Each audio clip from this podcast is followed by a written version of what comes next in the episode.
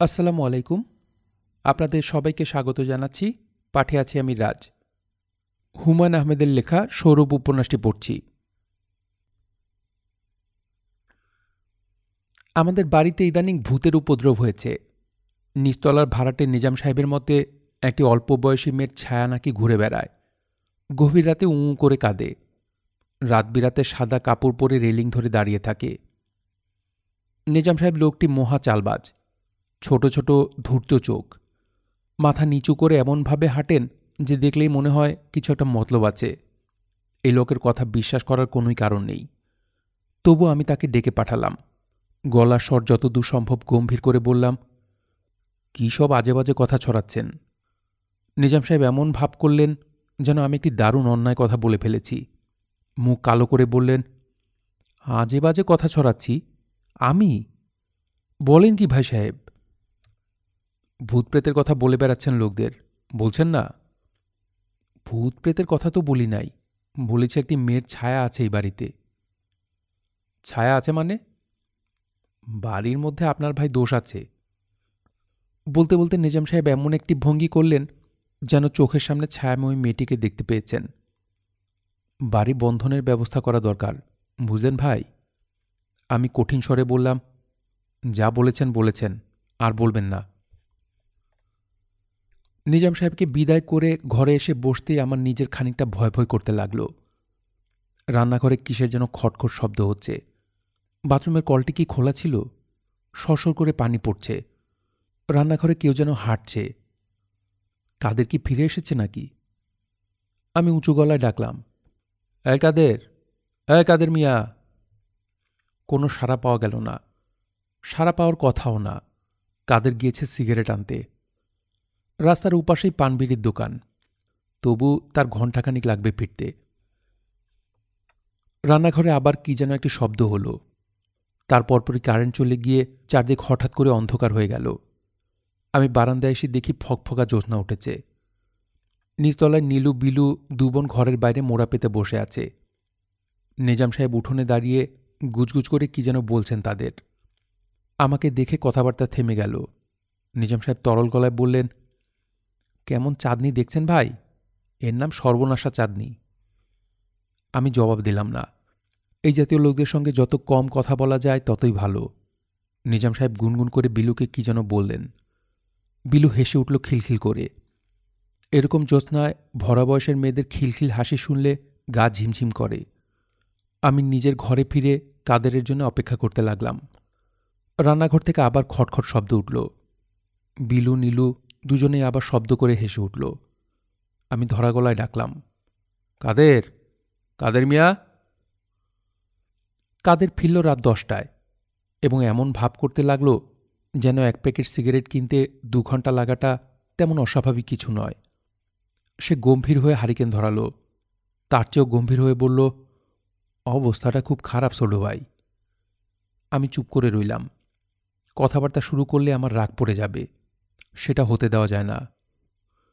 ছোটো ভাই, দিন খারাপ। আমি ঠান্ডা গলায় বললাম, ভাত দে কাদের? আর ভাত? ভাত খাওয়ানোর দিন শেষ ছোটো ভাই। মৃত্যু সন্নিকট। যে কোনো গুরুগম্ভীর আলোচনায় কাদের মিয়া সাধু ভাষা ব্যবহার করে। এই অভ্যাস আগে ছিল না, নতুন হয়েছে। সব্যমোট তেরো লাখ ছয়চল্লিশ হাজার পাঁচশো পাঞ্জাবি এখন ঢাকা শহরে বর্তমান। আরও আসতেছে। আমি কোনো উত্তর দিলাম না। মনে মনে ঠিক করে রাখলাম, খাওয়া দাওয়ার পর কাদেরকে খুব ঠান্ডা গলায় বলব, ভবিষ্যতে সে যদি ফিরতে পাঁচ মিনিটের জায়গায় দু ঘণ্টা দেরি করে, তাহলে তার আর ঘরে ফেরার প্রয়োজন নেই। বিসমিল্লা বিদায়। ভাত খাওয়ার সময় কাদের মিয়া আবার তার পাঞ্জাবি মিলিটারির গল্প পাততে চেষ্টা করল। বাস সুভাই দরবেশ কইছে, এই দফায় বাঙালির কাম শেষ। আমি জবাব দিলাম না। কাদেরের অভ্যাস হচ্ছে যেসব বিষয় আমি পছন্দ করি না, খাওয়ার সময় সেই সব বিষয়ের অবতারণা করা। গত রাত্রে খাওয়ার সময় সে তার মামাতো ভাইয়ের গল্প শুরু করল। সেই মামাতো ভাইটিকে কে যেন খুন করে একটা গাব গাছে ঝুলিয়ে রেখেছিল। পনেরো দিন পর সেই লাশ আবিষ্কার হলো। আমি যখন ভাতের সঙ্গে ডাল মাখছি, তখন কাদের মিয়া সেই পচা গলা লাশের একটি বিভৎস প্রত্যক্ষদর্শী বর্ণনা দিয়ে ফেলল। খাওয়া বন্ধ করে বাথরুমে গিয়ে বমি করতে হলো আমাকে। আজকেও যাতে তার পুনরাবৃত্তি না হয়, সেজন্য আমি কথা বলার ইচ্ছা না থাকা সত্ত্বেও বললাম, বাচ্চু ভাই দরবেশটা কে? সায়ের, দোকান আছে একটা, সুফি মানুষ। তার এক সাসাদো ভাই হইলেন হজরত ফজলুল করিম নকশবন্দি। নকশবন্দি জিনিসটা কি? পীর ফকিরের নামের মধ্যে থাকে ছোট ভাই। নকশবন্দির ভাতিজার কাছে ভবিষ্যতে আর যেন না যাওয়া হয়। কাদের মিয়া উত্তর দিল না। আমি ঠান্ডা গলায় বললাম এসব লোকজন আমি মোটেই পছন্দ করি না। দরবেশ বাসু একজন বিশিষ্ট পীর। পীর মানুষ চায়ের দোকান দিয়ে বসে আছে, এটা কেমন কথা? আমাদের নবী করিম রাসুলুল্লাহ নিজেও তো ব্যবসাপাতি করতেন ছোট ভাই। আমি সরু চোখে তাকালাম কাদেরের দিকে। মুখে মুখে কথা বলার এই অভ্যাসও কাদেরের নতুন হয়েছে। আমি গম্ভীর গলায় বললাম, তোমার সঙ্গে আমার কথা আছে কাদের? কাদেরের সঙ্গে আমি তুই তুই করে বলি কোনো কারণে বিশেষ রেগে গেলেই শুধু তুমি সম্বোধন করি। কাদের তখন দারুণ নার্ভাস বোধ করে। কি কথা ভাই?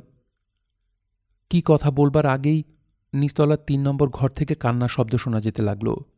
আজ এক মাস ধরে এই বাড়ির মেয়েটি কাঁদছে। এপ্রিল মাসের তিন তারিখ জলিল সাহেব বাড়ি ফেরেননি। তার স্ত্রী হয়তো রোজ আশা করে থাকে আজ ফিরবে। রাত এগারোটা থেকে কারফিউ। এগারোটা বেজে গেলে আর ফেরবার আশা থাকে না। মেয়েটি তখন কাঁদতে শুরু করে। মানুষের শোকের প্রকাশ এত শব্দময় কেন? যে মেয়েটির কোনো কথা কোনোদিন শুনিনি, গভীর রাতে তার কান্না শুনতে এমন অদ্ভুত লাগে। ছোটো ভাই জোল হিসাবের এক ভাই আসছে আইজ। তবে যে শুনলাম জোল হিসাবের কোনো ভাই নেই। সাসা তো ভাই, মৌলানা মানুষ, বউ আর পোলা পান্ডেরি নিতে আইছে। কবে নেবে? বউটা যাইতে চায় না। কেন যেতে চায় না? কি জানি। মায়া মানুষের কি বুদ্ধিশুদ্ধি কিছু আছে? আমি চুপ করে রইলাম। কাদির মিয়া বলল, সময়টা খুব খারাপ। কেয়ামত নজদিক। ঘুমোতে গেলাম অনেক রাতে। বিছানায় শোবার সঙ্গে সঙ্গে অনেক দূরে কোথাও গুলি শব্দ শোনা গেল। গুলির শব্দ দিয়ে এখন আর ভয় দেখাবার প্রয়োজন নেই। তবু ওরা কেন রোজ গুলি ছড়ে কে জানে? কাদের আমার পাশের ঘরে শোয়। তার খুব সজাগ নিদ্রা। সামান্য খটখট শব্দেও জেগে উঠে বিকট হাঁক দেয়। ক্যাডা ক্যাডা শব্দ করে আজকেও গুলির শব্দে জেগে উঠল। ভীতস্বরে বলল, শুনতাছেন ছোট ভাই, কাম সাফ। আমি জবাব দিলাম না। আমার সারা বেলে বেটা উঠে এসে এমন সব গল্প ফাঁদবে যে ঘুমের দফা সারা। ছোট ভাই ঘুমাইছেন? আমি গাঢ় ঘুমের ভান করলাম, লম্বা নিঃশ্বাস ফেললাম। ছোট ভাই ও ছোট ভাই। কি? মৃত্যু সন্নিকট ছোট ভাই। ঘুমা কাদের বকবক করিস না। আর ঘুম? বাঁচলে তো ঘুম। জীবনই নাই। ঝামেলা করিস না কাদের, ঘুমা। কাদের ঘুমায় না? বিড়ি ধরায়। বিড়ির কড়া গন্ধে বমি আসার জোগাড় হয়। চারদিক নীরব হয়ে যায়। জলি সাহেবের স্ত্রীর কান্নাও আর শোনা যায় না। কিছুতেই ঘুম আসে না আমার। বিছানায় এপাশ ওপাশ করি। একবার বাথরুমে গিয়ে মাথা ধুয়ে এলাম। মাথার নিচে তিনটি বালিশ দিয়ে উঁচু করলাম। আবার বালিশ ছাড়া ঘুমোতে চেষ্টা করলাম। কিছুতেই কিছু হয় না। একসময় কাদের মিয়া বলল, ঘুম আসে না ছোট ভাই? না। আমারও না। বড় ভয় লাগে? ভয়ের কিছু নাই কাদের। তা ঠিক। মৃত্যু হইল গিয়া কপালের লিখন, না যায় খণ্ডন। কাদেরের সঙ্গে আমার কিছু কিছু মিল আছে? সে আমার মতোই ভীরু এবং আমার মতো তারও কঠিন অনিদ্রা রোগ। সাড়ে তিনটার দিকে ঘুমের আশা বাদ দিয়ে বারান্দায় এসে বসলাম। কাদের মিয়া চায়ের জন্য কেরোসিনের চুলা ধরালো। চুলাটাও সে নিয়ে এসেছে বারান্দায়। আমার দিকে পিঠ দিয়ে আবার বিড়ি ধরিয়েছে। নিচতলায় কে যেন একজন সিগারেট ধরিয়েছে। বসে আছে জাম গাছের নিচে, অন্ধকারে। গাছতলাটা কে বসে আছে কাদের?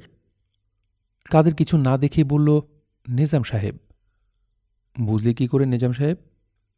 নিজাম সাহেবেরও রাইতে ঘুমোয় না। বসে থাকতে থাকতে ঝিমুনি ধরে গেল। ঝিমুনির মধ্যে মনে মনে ঠিক করে ফেললাম, ভোরবেলা একজন ডাক্তারের কাছে যাব। রাতের পর রাত না ঘুমানোটা ভালো কথা নয়। বড় আপার বাসায় যেতে হবে। বড় আপার মধ্যে তিনবার খবর পাঠিয়েছে।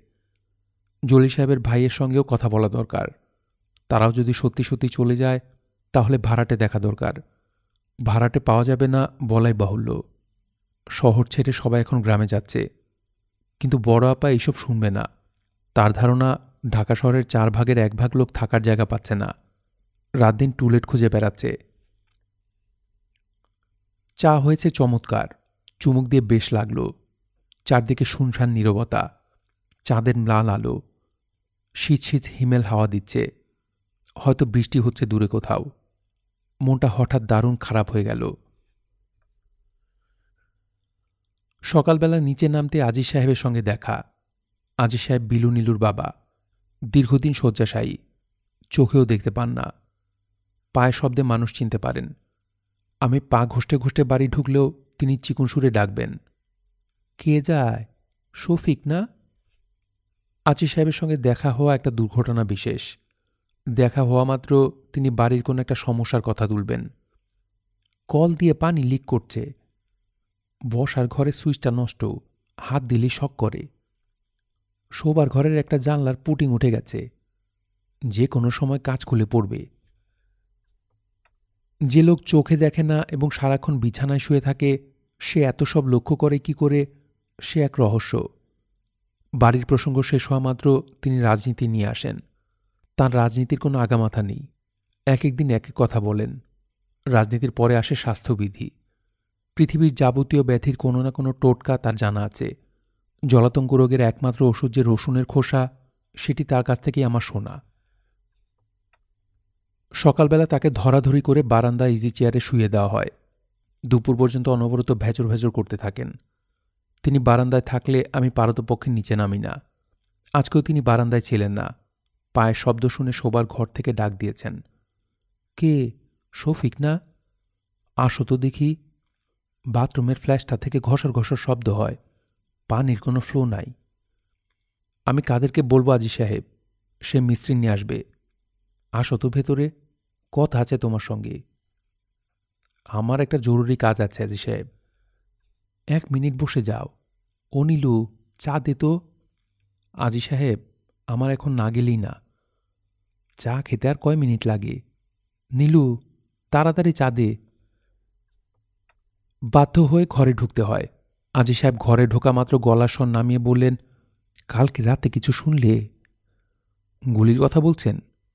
আহ, আসতে বলল চারদিকে স্পাই ব্যাপারটা কিছু বুঝতে পারছ? কিসের কথা বলছেন? আরে মিলিটারি তো সব কচু কাটা হয়ে গেল। আছো কোথায় তুমি? তাই নাকি? ভিক্ষা চাই না, মা কুত্তা সামলা অবস্থা এখন। হা হা হা। মিলিটারির আর বড় জোর এক মাস আছে। বিশেষ না হয় লিখে রাখো, গুনে গেথে ত্রিশ দিন। গণ্ডগোলের দিন থেকেই তিনি মিলিটারিকে এক মাস নয় পনেরো দিন সময় দিচ্ছেন। তার হিসেবে রোজ দু থেকে তিন হাজার মিলিটারি খতম হয়ে যাচ্ছে। চিটাগাং এবং কুমিল্লা এই দুই জায়গা থেকে টাইম দেওয়া হচ্ছে। জিয়া সাহেব কি সহজ লোক? বাঘের মামা টাগ। পাঞ্জাবি সব কাঁচা খেয়ে ফেলবে না? তুমি ভাবছ কি? আজি সাহেব এমন মুখভঙ্গি করলেন যেন পাঞ্জাবি মিলিটারিদের আমি লিলিয়ে দিয়েছি। আমি বিরস মুখে বললাম, আজি সাহেব, আজ উঠতে হয়, চা আজকে আর খাব না। আহ, বসো দেখি। এই নীলু, চা হয়েছে? নীলু সারা শব্দও করল না, চা নিয়েও এলো না। আজি সাহেব শুরু করলেন যুক্তফ্রন্টের রাজনীতি। ওদের ভুল থেকে আমাদের কি কি শেখা উচিত ছিল এবং না শেখাতে আমাদের কি হয়েছে এইসব? আমার বিরক্তির সীমা রইল না। প্রায় আধ ঘণ্টা পর নীলু এসে বলল, চা দেরি হবে, চিনি নেই, আনতে গেছে। তাকিয়ে দেখি নীলু মুখ টিপে হাসছে। চোখে চোখ পড়া মাত্র অস্বাভাবিক গম্ভীর হয়ে বলল, সত্যি চিনি নেই, বিশেষ করুন? ছাড় পেলাম এগারোটায়। টিপ টিপ করে বৃষ্টি পড়ছে তখন। এই সময় মগবাজারে বড় আপার বাসায় যাবার কোনো অর্থ হয় না। প্রথমত দুলাভাই বাসায় থাকবেন না। দ্বিতীয়ত, বৃষ্টিতে ভিজলে আমার টনসিল ফুলে যায়। সবচেয়ে ভালো হয় রফিকের বাসায় গিয়ে টেলিফোন করলে। কিন্তু তারও সমস্যা আছে। টেলিফোন রফিকদের শোবার ঘরে।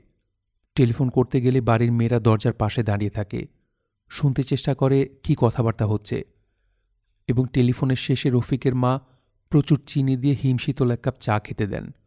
সেই চায়ে দুধের স্বর এবং কালো রঙের পিঁপড়া ভাসতে থাকে। শফিক সাহেব, আপনার সঙ্গে একটা কথা। লোকটিকে চিনতে পারলাম না। লম্বা দাড়ি, হালকা নীল রঙের একটা লম্বা পাঞ্জাবি। ঝুল নেমে এসেছে হাঁটু পর্যন্ত। গা থেকে আতরের গন্ধ আসছে। আমি আব্দুল জলিলের বড় ভাই। ও আচ্ছা কেমন আছেন? আলহামদুলিল্লাহ, ভালো আছি। জলিলের বউ আর বাচ্চাটারে নিতে আসছি। আমি থাকি সানপুরে, মাস্টারি করি। কিছু বলতে চান আমাকে? জি। বলুন। জনাব, আমি শুনলাম আপনি জলিলের খোঁজ খবর করতেছেন। আমি অবাক হয়ে তাকিয়ে রইলাম। বলে কি লোক? আমি খোঁজখবর করব কি? আমি আর খুঁজবই বা কোথায়?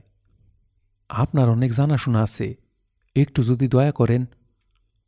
ভদ্রলোক চোখ মুছতে লাগলেন। একজন বয়স্ক লোকের কান্নার মতো কুৎসিত আর কিছু নেই। আমি ধমক দিয়ে কান্না থামাতে চাইলাম। কাঁদবেন না। ঢাকা শহরে আমার চেনা জানা কেউ নাই শফিক সাহ দিনকাল খুব খারাপ এখন। চেনা জানাতে কাজ হয় না। তা ঠিক ভাই, খুব ঠিক। কি করব বলেন, মনটা পেরেশান। মন পেরেশান করে তো লাভ নেই, মন শক্ত করেন। চেষ্টা করি, খুব চেষ্টা করি। বিনা দোষে জেলখানাতে আছে মনে হইলেই মন কান্দে। জেলখানাতে আছে বলল কে? আপনার সাথে যে ছেলেটা থাকে, কাদের মিয়া, সে বলল, অতি ভালো ছেলে, বিশিষ্ট ভদ্রঘরের সন্তান। দুই তিনবার খোঁজ খবর নেয়। গতকাল এক দরবেশ সাহেবের তাবিজ এনে দিয়েছে। দরবেশ বাসু ভাই, খুব বড় আলেম। নাম শুনেছেন বোধ হয় আমি সাধ্যমতো খোঁজ খবর নেব, তবে সময়টা খারাপ। ইচ্ছা থাকলেও কিছু করা যায় না। ও কি, আবার কাঁদেন কেন? আল্লাহ পাক আপনার ভালো করবেন, শফিক ভাই। আমার মন খারাপ হয়ে গেল। রাস্তায় নেমে দুটি জিনিস ঠিক করে ফেললাম। রফিকের বাসায় গিয়ে টেলিফোন করব আর রফিককে জিজ্ঞেস করব লোকজন হারিয়ে গেলে কোথায় খোঁজ করতে হয়। রফিক অনেক খবরে খবর জানে, সে কিছু একটা করবেই। রফিক বাসায় ছিল না। তার ছোট ভাই গম্ভীর হয়ে বলল টেলিফোন করতে এসেছেন? আমাদের টেলিফোন নষ্ট। রফিকের এই ভাইটিকে আমি একেবারে সহ্য করতে পারি না। সবসময় চালিয়ে ধরনের কথাবার্তা বলে। আপনি কি বসবেন? দাদা ঘণ্টাখানিকের মধ্যে ফিরবে। তাহলে বসবো। ওর সঙ্গে দরকার আছে আমার। বসার ঘরের দরজা খুলে আমাকে নিয়ে বসালো। কালকে রাত্রে আপনি কি গুলির শব্দ শুনেছেন? আমি অম্লান বদনে মিথ্যা বললাম। না, কাল খুব ভালো ঘুম হয়েছে, কিছু টের পাইনি। কালকে ভীষণ গুলি হয়েছে। তাই নাকি? হ্যাঁ কি জন্যে হয়েছে জানেন? না, আমি কি করে জানব? সে এমনভাবে তাকালো যেন আমি একটি গরু বিশেষ। আপনার কি কোনো কিছুই জানতে ইচ্ছা করে না?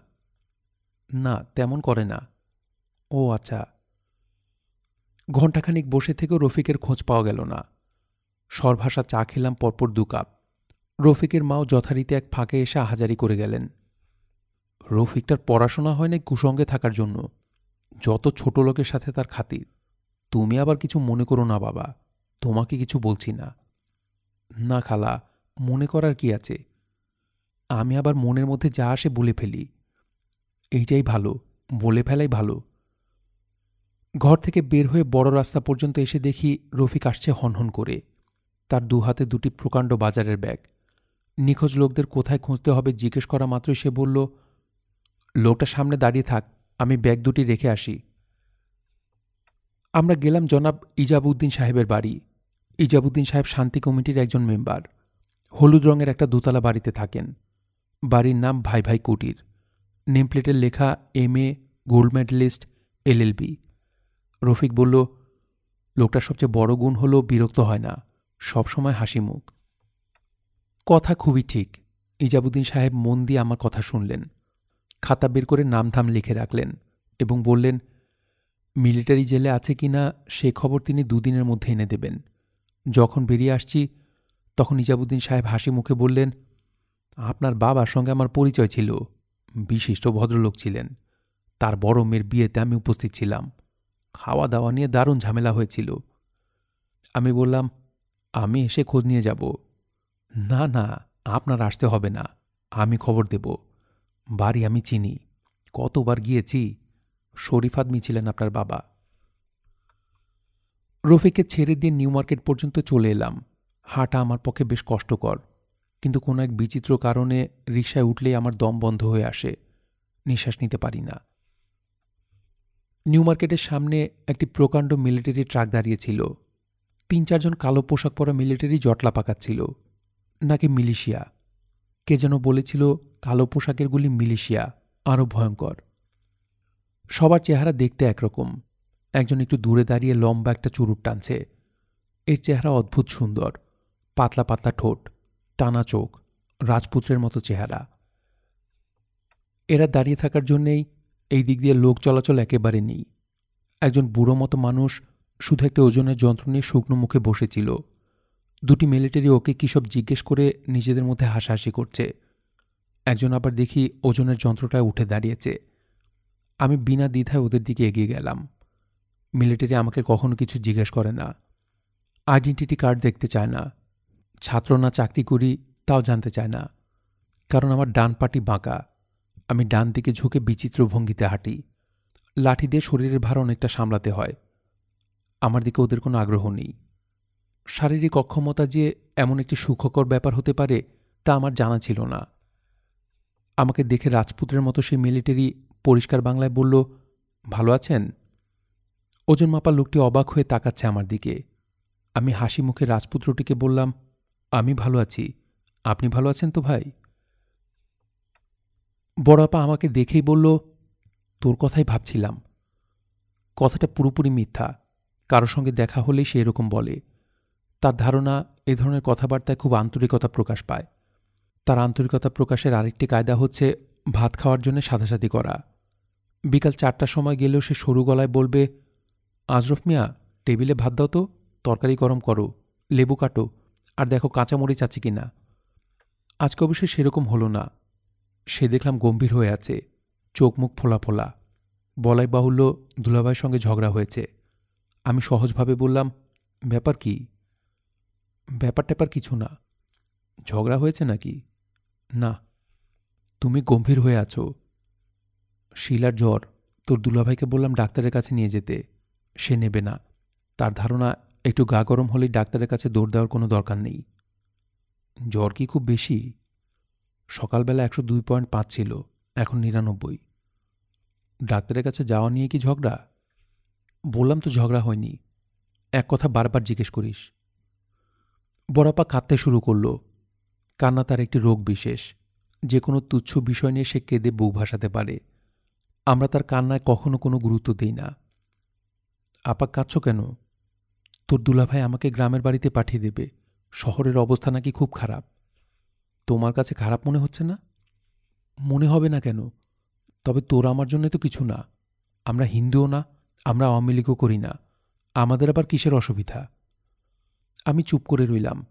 বড়াপা থেমে থেমে বলতে লাগল, অবস্থা তো অনেক ভালো হয়েছে এখন। পরশুদিন আমি একা একা নিউ মার্কেট থেকে বাজার করে আনলাম।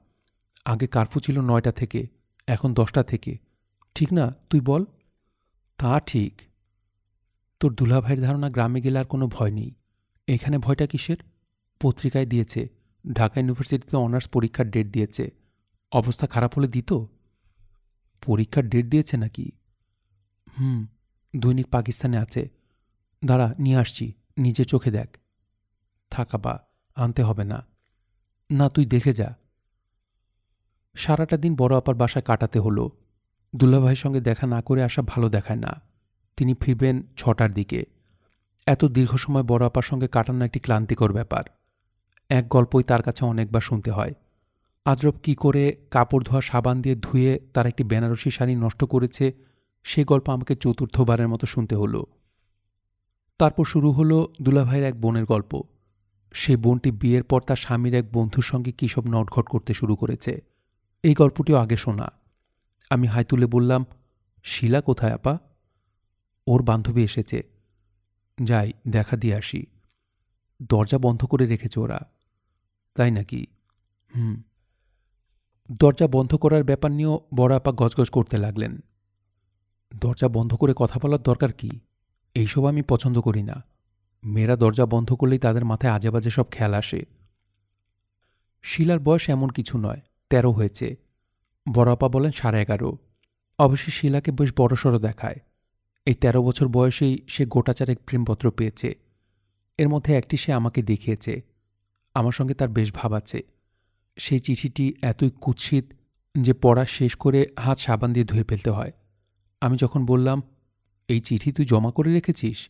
ছিঁড়ে ফেলে দিস না কেন? শিলা অবাক হয়ে বলেছে, আমার কাছে লেখা চিঠি আমি ফেলব কেন? জানো, লুনা একুশটা চিঠি পেয়েছে। এর মধ্যে একটা আছে ষোলো পাতার। কি আছে সেই ষোলো পাতার চিঠিতে? তোমাকে বলা যাবে না। লুনা মেয়েটি আজকে এসেছে।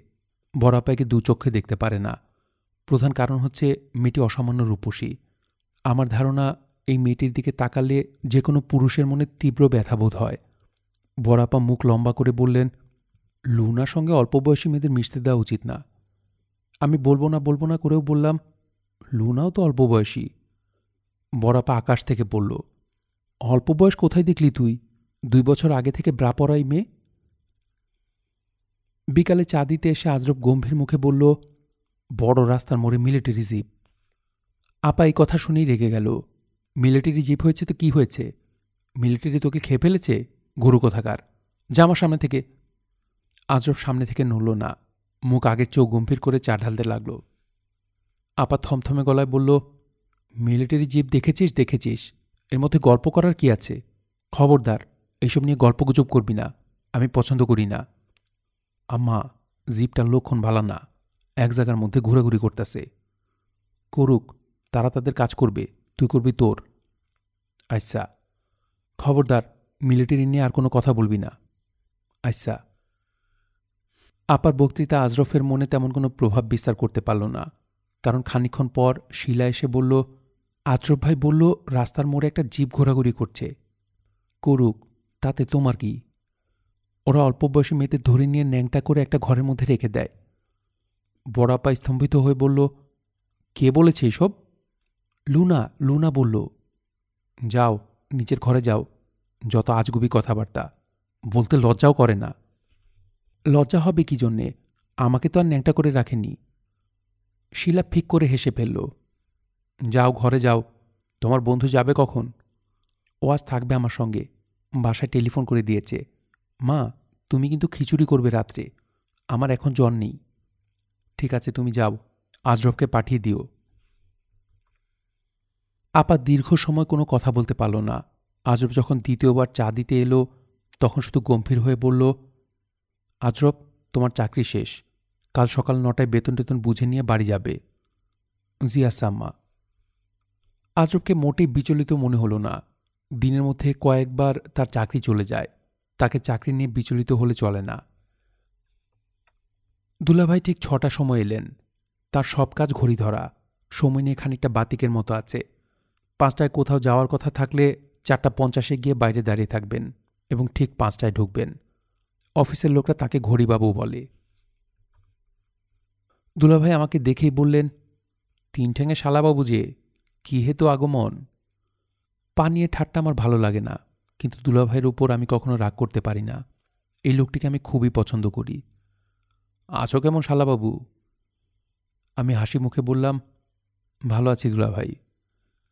তোমার তিন নম্বর ঠ্যাংটা সাবধানে রাখছো তো? খানায় পড়ার সম্ভাবনা। হা হা হা। সাবধানেই রাখছি। আমাকেও হাসির ভান করতে হয়। শুনেছ নাকি? ওদের নীলগঞ্জে পাঠিয়ে দিচ্ছি। শুনেছি। তোমার আপার ধারণা সে বনবাসে যাচ্ছে। তবে যে পরিমাণ কান্নাকাটি করছে, সীতাও তার বনবাসে এত কাঁদেনি। সীতার সঙ্গে তো রাম ছিল, কিন্তু আপনি তো যাচ্ছেন না। আমিও যাব। Back to the forest. তবে কিছুদিন পর তুমিও চলো। না দুলাভাই এখানে আমার কোনো অসুবিধা নেই। তা ঠিক, ঢাকা শহরে কানা, খোড়া, অন্ধ, এরা বর্তমানে খুব নিরাপদ। হা হা হা।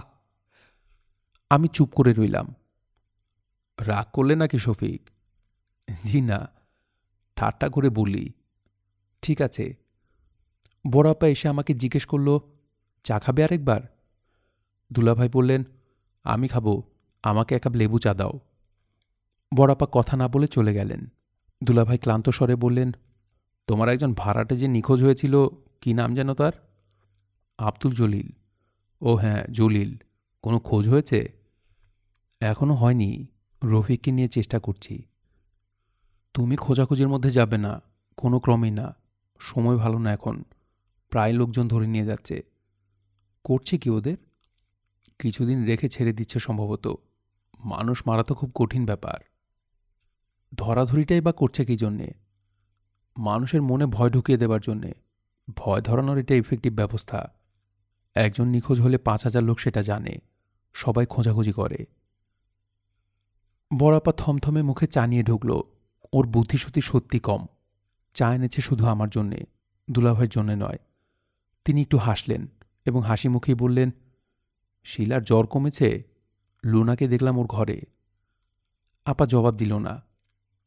ওকে আজকে থাকবে? এই সময় কেউ মেয়েদের বাইরে পাঠায়? কি আশ্চর্য। আপা তারও জবাব দিল না। আমি বললাম, মেয়েটি আজকে থাকবে দুলাভাই। শিলাও ওর বাসায় টেলিফোন করে দিয়েছে। মেয়েটিকে তুমি দেখেছ শফিক? দেখেছি। ওর যে সুন্দর মেয়ে তুমি দেখেছ? আমি ইতস্তত করে বললাম, না। আমি কিন্তু দেখেছি, ঢাকা কলেজে তখন পড়ি। বাহাদুরাবাদ এক্সপ্রেসে যখন যাচ্ছি দিনাজপুরে, ময়মনসিংহ স্টেশনে গাড়ি দাঁড়িয়ে আছে। হঠাৎ জানলা দিয়ে দেখি, একটি ষোলো সতেরো বছরের মেয়ে প্ল্যাটফর্মে টিনের একটা ট্রাঙ্কের উপর বসে আছে। খুবই গরিব ঘরের মেয়ে পায়ে স্পঞ্জের স্যান্ডেল। আপা রাগি গলায় বলে উঠলেন, লুনার মধ্যে তুমি সুন্দরের কি দেখলে? সমস্ত মুখ ভর্তি নাক? লুনার কথা তো আমি বলছি না। যার কথা আমি বলছি তার নাম থাম কিছুই জানি না। আপা ঘর ছেড়ে চলে গেলেন। দুলাভাই হাসতে লাগলেন ঘর ফাটিয়ে। আমি বললাম, ওদের কবে পাঠাচ্ছেন? এই মাসেই পাঠাবো। আমি নিজেও চলে যেতে পারি। রাত্রে আমার ভালো ঘুম হয় না। আরাম করে ঘুমোতে ইচ্ছা করে। দুলাভাই গাড়ি করে আমাকে পৌঁছে দিতে রওনা হলেন। সাতটা মাত্র বাজে। এর মধ্যে দোকানপাট সব বন্ধ হয়ে গেছে। রাস্তাঘাটে লোক চলাচল নেই। কেমন খা খা করছে চারদিক। এত বড় একটা শহর ঝিম মেরে গিয়েছে। দুলাভাই বললেন, সন্ধ্যার পর চলাফেরা করা ঠিক না। দুলাভাই, আপনার কি ভয় লাগছে? না, ভয় লাগে না, অন্যরকম লাগে। আমার কাছে টিকাখানায় সই করা পাশ আছে, আমাকে কেউ ধরবে না। গাড়ি সায়েন্স ল্যাবরেটরির কাছাকাছি আসতেই দেখি রোড ব্লক করে তিন চারজন সেপাই দাঁড়িয়ে। ওরা গাড়ি থামিয়ে থামিয়ে কী সব দেখছে। একটি কালো ভক্সগনকে দেখলাম রাস্তার পাশে। রোগামতো একটি লোক দাঁড়িয়ে আছে গাড়ির পাশে। একজন সেপাই কী সব যেন জিজ্ঞেস করছে। দুলাভাই শুকনো গলায় বললেন, তুমি চুপচাপ থাকবে। কথাবার্তা যা বলবার আমি বলব। ওরা আমাদের গাড়ি থামালো না। হাত ইশারা করে চলে যেতে বলল। তাকিয়ে দেখি দুলাভাইয়ের কপালে বিন্দু বিন্দু ঘাম জমেছে। গেটের সামনে গাড়ি থামতে জলিল সাহেবের স্ত্রীর কান্না শোনা গেল। আজ সকাল সকাল কান্না শুরু হয়েছে। দুলাভাই ভীতস্বরে বললেন, কাঁদে কে? জলি সাহেবের বউ। রোজ এরকম কাঁদে? হ্যাঁ শফিক। জি, তুমি খোঁজ খবরের মধ্যে যাবে না, সময়টা খারাপ। দুলাভাই কুলকুল করে ঘামাতে লাগলেন। আসেন, উপরে যাই, চা খেয়ে যান। না থাক, দেরি হয়ে যাবে। দেরি হবে না। দুলাভাই না বলেও গাড়ি থেকে নেমে আমার সঙ্গে উপরে উঠতে লাগলেন। শফিক, আমি নীল, আমিও নীলগঞ্জে চলে যাব। ভালোই হবে। আমার ভালো লাগছে না। বড়ই দুঃসময়। বিকালবেলা চুপচাপ ঘরে বসে আছি। কিছুই ভালো লাগছে না। সম্ভবত জ্বর আসছে। নিঃসন্দেহ হবার উপায় হচ্ছে সিগারেট ধরানো। দুটি টান দিলে যদি ছুঁড়ে ফেলতে ইচ্ছা হয়, তাহলে নির্ঘাত জ্বর আসছে। পরীক্ষাটা করবার উপায় নেই। সিগারেট ফুরিয়েছে। কাদের মেয়ে আনতে গিয়েছে? কখন ফিরবে কে জানে? আমি একটি চাদর গায়ে দিয়ে বারান্দায় বসলাম। বিলু এলো সেই সময়। এই মেয়েটি নিঃশব্দে চলাফেরা করে।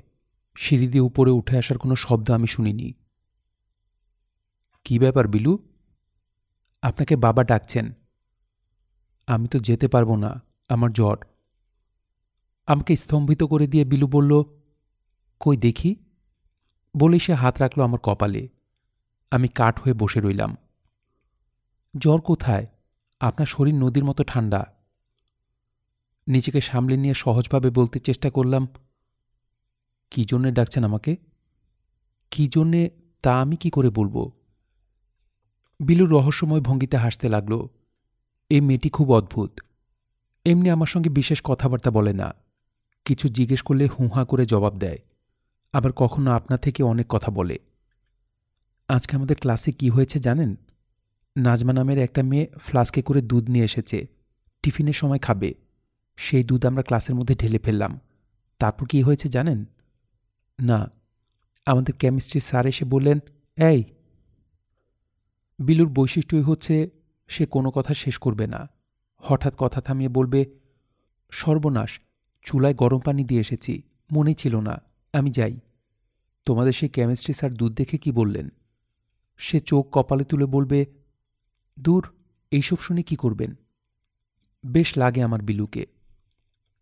একটি গরম সোয়েটার গায়ে দিয়ে নামছি। হঠাৎ বিলু নিচু গলায় বলল, আমাদের বাসায় দেখবেন একটি লোক বসে আছে। ওর সঙ্গে নীল আপার বিয়ে হবে। আমি অবাক হয়ে বললাম, তাই নাকি? হুম। কবে হচ্ছে বিয়েটা? খুব শিগগির। বিলু দেখলাম বেশ গম্ভীর। যেন ওই বিয়ের ব্যাপারটি তার ভালো লাগছে না। আমি বললাম, তোমার মনে হচ্ছে মন খারাপ? না, মন খারাপ হবে কেন? আপনি যে কি পাগলের মতো কথা বলেন, খুব রাগ লাগে। আমি ঘরে ঢুকে দেখি আজি সাহেবের সামনে একজন মোটাসোটা ভদ্রলোক বসে আছেন। ভদ্রলোকের মাথা ভর্তি টাক। একটা রুমাল দিয়ে তিনি ক্রমাগত মাথার টাক মুছছেন। আজি সাহেব বললেন, এই যে শফিক, আসো আসো। তোমার সঙ্গে পরিচয় করিয়ে দিই। এ হচ্ছেন মতিনুদ্দিন, আমাদের দুসম্পর্কের আত্মীয়। আমেরিকার নর্থ ডাকোটাতে ছিল অনেক দিন গত সপ্তাহে হঠাৎ এসে হাজির। দেখো না কাণ্ড। মতিনুদ্দিন, এ হচ্ছে আমাদের বাড়িওয়ালা, তবে আত্মীয়ের চেয়েও বেশি। ভদ্রলোক মিহি সুরে বললেন, আপনার কথা অনেক শুনেছি। আমি বড়ই অবাক হলাম। আমার কথা অনেক শোনার কোনো কারণ নেই। ভদ্রলোক বিদেশ থেকে ফিরে আজই হয়তো প্রথম এখানে এসেছেন। এই সময়ের মধ্যে আমার কথা শুনে ফেলবেন, সেটা ঠিক বিশ্বাসও নয়। আমি হাসি মুখে বললাম, কার কাছ থেকে শুনেছেন? নীলু বলল, আমি অবাক হয়ে তাকালাম নীলুর দিকে। নীলুর এমন একজন বয়স্ক মোটাসোটা লোকের সঙ্গে ঘনিষ্ঠ পরিচয় থাকবে, তা ঠিক কল্পনা করা যায় না। নীলু রূপসী এবং অহংকারী। এই জাতীয় মেয়েরা মোটাসোটা টাকাওয়ালা লোকদের সঙ্গে ঘনিষ্ঠতা করে না।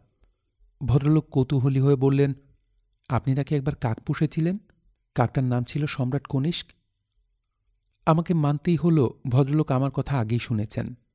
প্রথম দিনই কেউ আমার কাক পোষার কথা জানবে, তা বিশ্বাস করা কষ্টকর। নীলু আমাকে সব কিছু লিখত চিঠিতে। আমি ভালোভাবে তাকালাম ভদ্রলোকের দিকে। তার চোখে মুখে এমন একটি ছেলে মানুষই ভাব আছে, যা ছেলে মানুষদের মধ্যেও সচরাচর দেখা যায় না।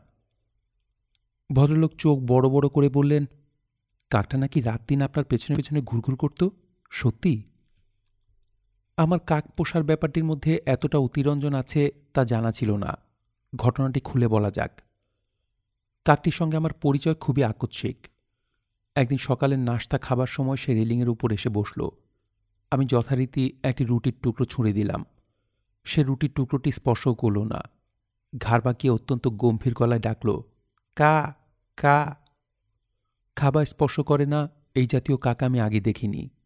কাজে অবাক হয়ে আরও কয়েক টুকরো রুটি ছুঁড়ে দিলাম। সে যেন আমাকে খুশি করবার জন্যে একটি টুকরো উঠিয়ে আবার সন্ন্যাসীর মতো বসে থাকল বারান্দায়। সেই তার সঙ্গে আমার পরিচয়। শেষের দিকে সকাল থেকে সন্ধ্যা পর্যন্ত বসে থাকতো রেলিংয়ে। আমাকে দেখতে পেলে গম্ভীর গলায় ডাকত, কা কা। আমাদের মধ্যে কথাবার্তাও হতো। যেমন আমি যদি বলতাম, কি হে কনিষ্ক, শরীর ভালো তো? কা কা।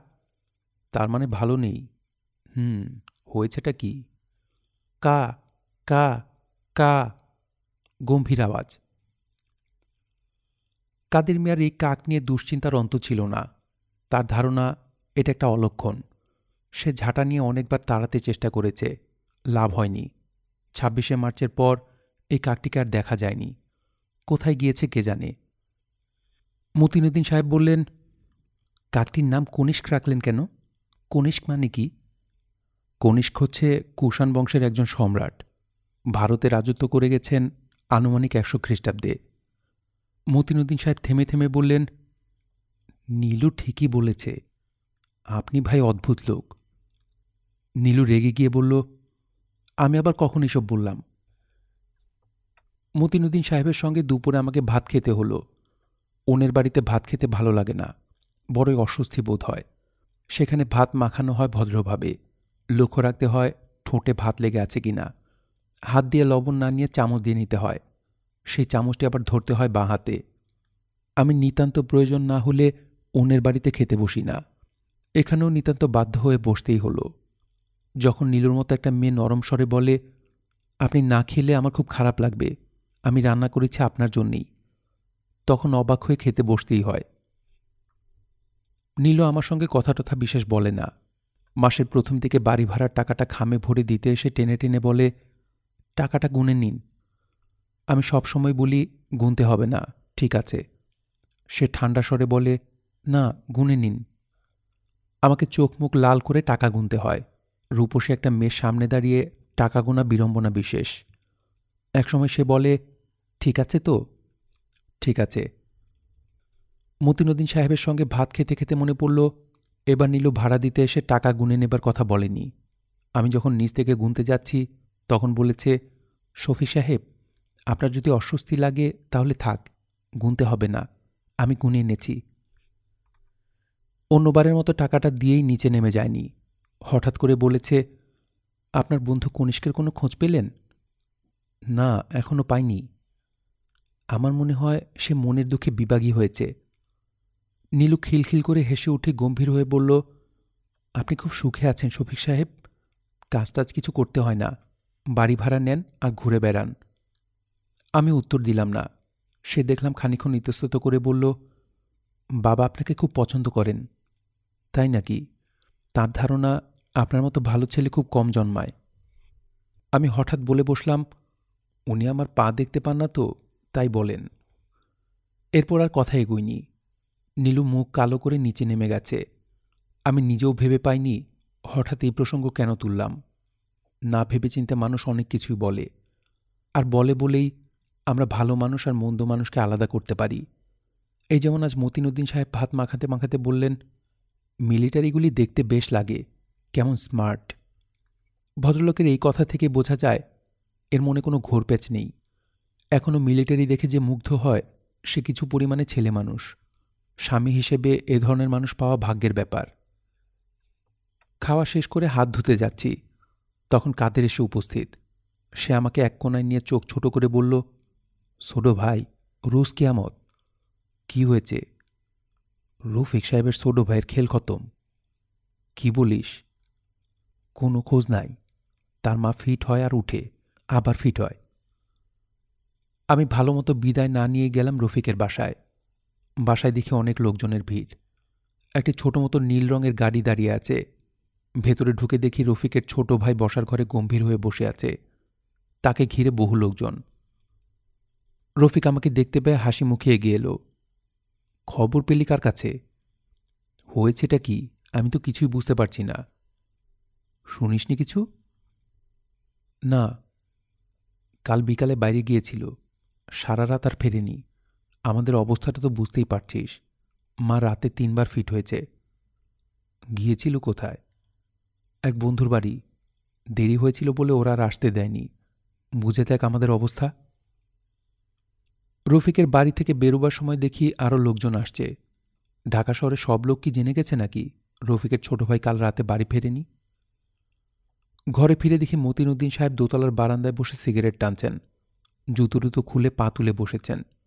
আমাকে দেখে হাসি মুখে বললেন, সিগারেট খাবার জন্য আসলাম। মুরব্বীদের সামনে তো আর খাওয়া যায় না। কি বলেন? তা তো ঠিকই। চা খাবেন? তা পেশ তো। চা খেলে তো ভালোই হয়। অসুবিধা তো কিছু দেখছি না। লোকটির মাথায় কি ছিট আছে? আমি আর চোখে তাকালাম তার দিকে। কেমন নিশ্চিন্তে পা তুলে বসে আছেন। কোনো ভাবনা চিন্তা নেই। শফিক ভাই, আমি বসে বসে এতক্ষণ আপনার কাকটার কথা ভাবছিলাম। যার নাম রেখেছিলেন কনিষ্ক। কি ভাবছিলেন? না, বলা ঠিক হবে না আপনাকে। আমি আচমকা বললাম, আমেরিকায় কি করতেন আপনি?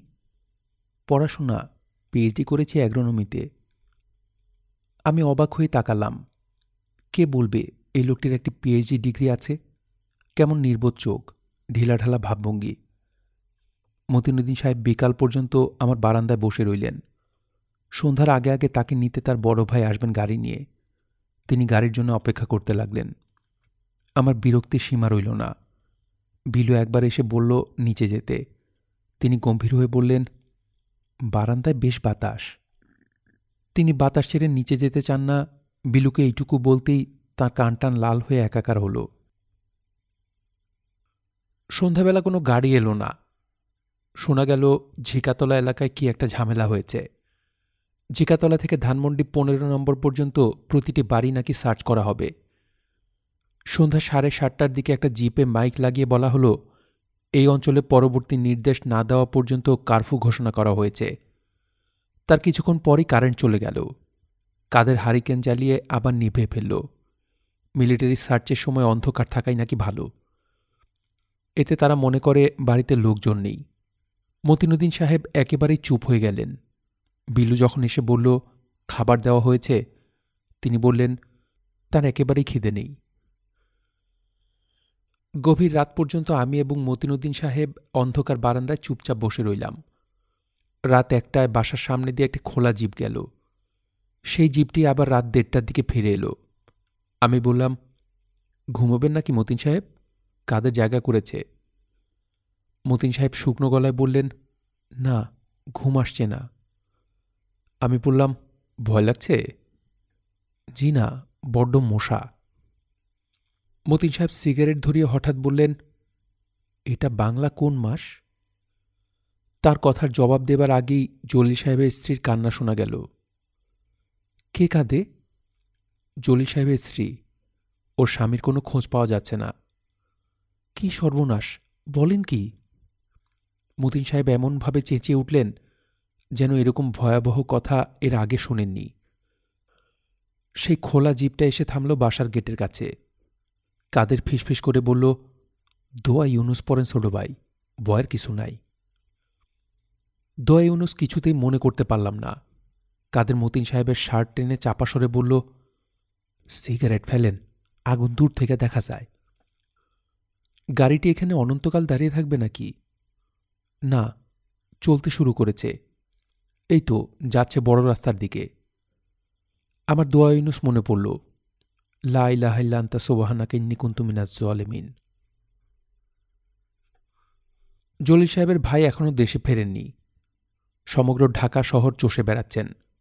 কীভাবে কীভাবে যেন একজন কর্নেলের সঙ্গে দেখা করে দরখাস্ত দিয়ে এসেছেন।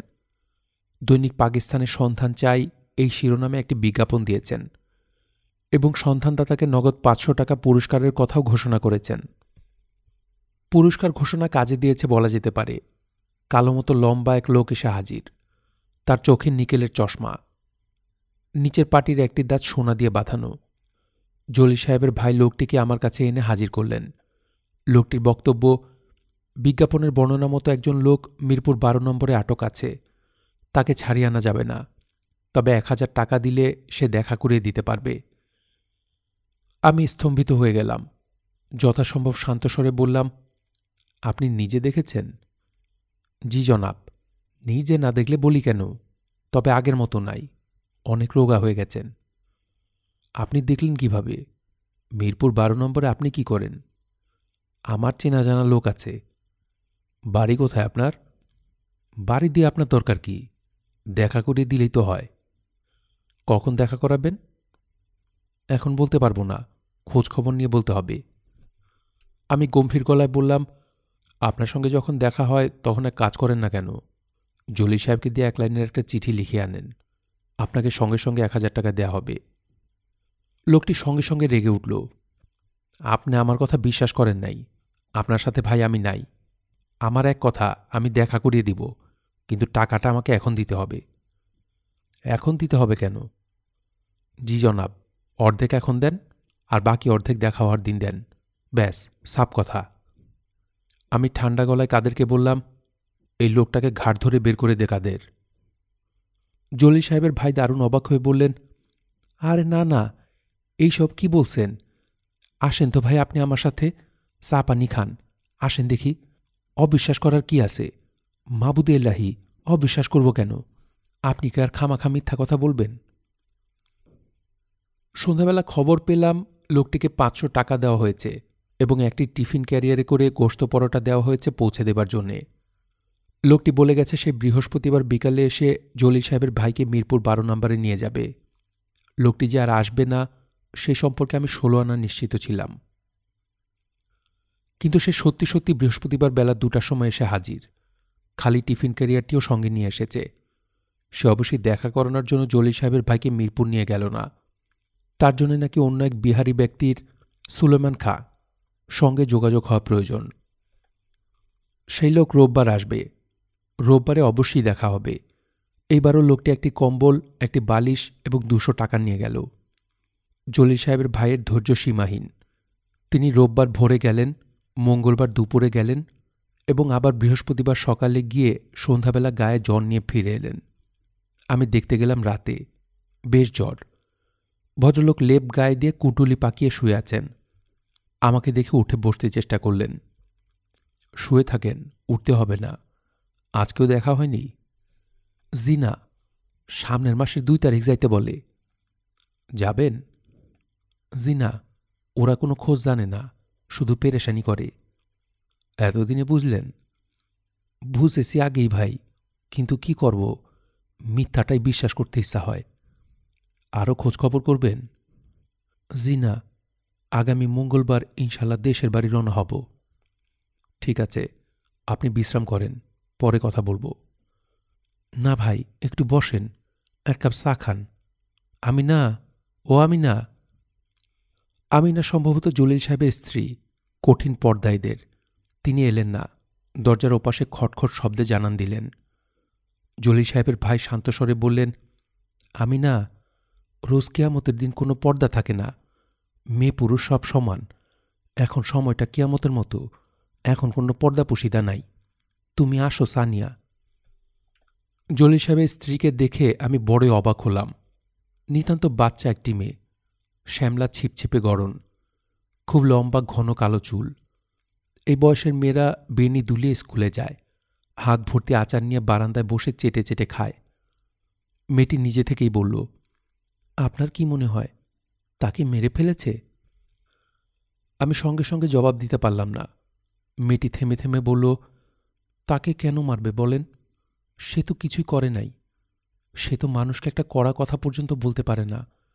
সাত বছর বয়স থেকে কোনো নামাজ কাজা করে নাই। কেন আল্লাহ এমন করবেন? জলিল সাহেবের ভাই গম্ভীর হয়ে বললেন, আল্লাহর কাজের কোনো সমালোচনা নাই আমি না। গাফরুর রাহিম যা জানেন আমরা সেটা জানি না। মঙ্গলবার দুপুরে জলিল সাহেবের ভাই সবাইকে নিয়ে চাঁদপুর চলে গেলেন। একটি ঠিকানা দিয়ে গেলেন কোনো খবর থাকলে জানাবার জন্যে। ভদ্রলোক রুমাল দিয়ে চোখ মুছতে থাকলেন। আমার কিছু একটা বলা উচিত। কোনো একটা আশার কথা, অর্থহীন কোনো সান্ত্বনার বাণী। কিছুই বলতে পারলাম না।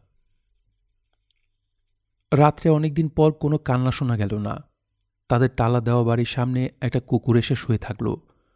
রাত দশটার দিকে দেখি সেই বাড়ির বারান্দায় বসে নিজাম সাহেব সিগারেট টানছেন। জলি সাহেবের ভাইয়ের সঙ্গে তার বেশ খাতির হয়েছিল। প্রায় দেখতাম দুজন একসঙ্গে বেরুচ্ছেন। মতিনুদ্দিন সাহেব আজকাল খুব ঘন ঘন আসেন। আজি সাহেবের ঘরে না গিয়ে সরাসরি উঠে আসেন দোতলায়। আমার খোঁজ করেন না। চিকুসুরে কাদেরকে ডাকেন। ও কাদের মিয়া? কাদের আছো নাকি? কাদের সাড়া দিলেই তিনি অসংকোচে বলেন কাদের মিয়া, রাতে এখানে খাব। বড়ই আশ্চর্য লাগে আমার কাছে। একদিন বিকালে এসে দেখি ভদ্রলোক আমার বিছানায় চাদর মুড়িতে দিব্যি ঘুমাচ্ছেন। কাদের আমাকে ফিসফিস করে বলল, এই না, শরীরটা খারাপ, গায়ে জ্বর। কাদের, রাত্রে আমি ভাত খাব না, রুটি খাব, রুটি করবে। আমাকে বললেন, জ্বর গায়ে ভাত খাওয়াটা ঠিক হবে না। কি বলেন শফিক ভাই? আমি আশ্চর্য হয়ে বললাম আপনি কি এখানেই থাকবেন নাকি? ভদ্রলোক আমার চেয়ে আশ্চর্য হয়ে বললেন জ্বর জারি নিয়ে যাব কোথায়? কাজের জন্য যে ছেলে রেখেছিলাম, সেটাও চলে গেছে। একা একা থাকি কি করে? তাকে দেখি ভদ্রলোক দুটি প্রকাণ্ড কালো রঙের সুটকে সাথে করে নিয়ে এসেছেন। বিলু ভদ্রলোকের কাণ্ড দেখে টেনে টেনে খুব হাসতে লাগল। আমার সামনে নীলুকে বলল, আমি তোমাকে কতবার বলেছি, ভদ্রলোকের মাথা পুরোপুরি খারাপ। তুমি তো বিশ্বাস করো না। নীলু খুবই রাগ করল, একেবারে কেঁদে ফেলার মতো অবস্থা। চোখ মুখ লাল করে বলল, কি মনে করে ঘরবাড়ি নিয়ে আপনি অন্যর বাড়িতে উঠে আসলেন? একলা থাকতে পারি না নীলু, ভয় লাগে। ভয় লাগে? আপনি কচি খোকা নাকি? নীলু সত্যি সত্যি কেঁদে ফেলল। আমি অবস্থা সামলাবার জন্য বললাম, এই সময় একা একা থাকাটা ভয়েরই কথা। নিচে থেকে নিজাম সাহেব হইচই শুনে উঠে এসেছিলেন। তিনি মহা উৎসাহে বললেন কোনো অসুবিধা নাই। আপনি ভাই আমার সঙ্গে থাকেন। ভূতের উপদ্রব এই বাড়িতে। একা একা থাকতে আমারও ভয় লাগে। মতিনুদ্দিন সাহেব পরদিন কাদেরকে নিয়ে বাড়ি থেকে সব জিনিসপত্র নিয়ে এলেন। মোহাম্মদপুরের বাবর রোডে বিরাট একতলা বাড়ি ভাড়া করে থাকতেন। কাদেরের ভাষায় ওই বাড়িতে একা একা জিনও থাকতে পারে না। আশেপাশে কোনো বাড়িতে কোনো লোক নেই। এ কদিন ভদ্রলোক কি করে একা ছিলেন, তাই নাকি এক রহস্য? কাদেরের কাছ থেকে আরও জানা গেল, মতিনুদ্দিন সাহেব এই দেশে থাকবেন না, আবার চলে যাবেন। ভিসার জন্য দরখাস্ত করেছেন। নতুন ব্যবস্থায় আজিজ সাহেব মহা খুশি। তার মতে এটি একটি উত্তম ব্যবস্থা। সব দিক থেকেই ভালো। নীলুর মনোভাব ঠিক বোঝা যায় না। তাকে মতিনুদ্দিন সাহেবের সঙ্গে গল্প টল্প করতে দেখি না। তবে একদিন দেখলাম জাম গাছের নিচে দুজনে কথা বলতে বলতে হাঁটছে। আমাকে দেখতে পেয়ে নীলু চট করে আড়ালে সরে গেল। কি জন্যে কে জানে? আজিজ সাহেব আজকাল আর আগের মতো ডেকে পাঠান না। তার ব্যস্ততা হঠাৎ খুব বেড়েছে। তিনি স্থির করেছেন, ছাব্বিশে মার্চের পর থেকে কোথায় কি হচ্ছে সব লিখে রাখবেন। লেখার কাজটা করবে বিলু। তিনটি আলাদা খাতা করা হয়েছে। একটিতে লেখা হচ্ছে পাকিস্তান রেডিওর খবর। অন্যটিতে আকাশবাণী কলকাতা। তৃতীয়টি হচ্ছে স্বাধীন বাংলা, বিবিসি এবং ভয়েস অব আমেরিকার জন্যে।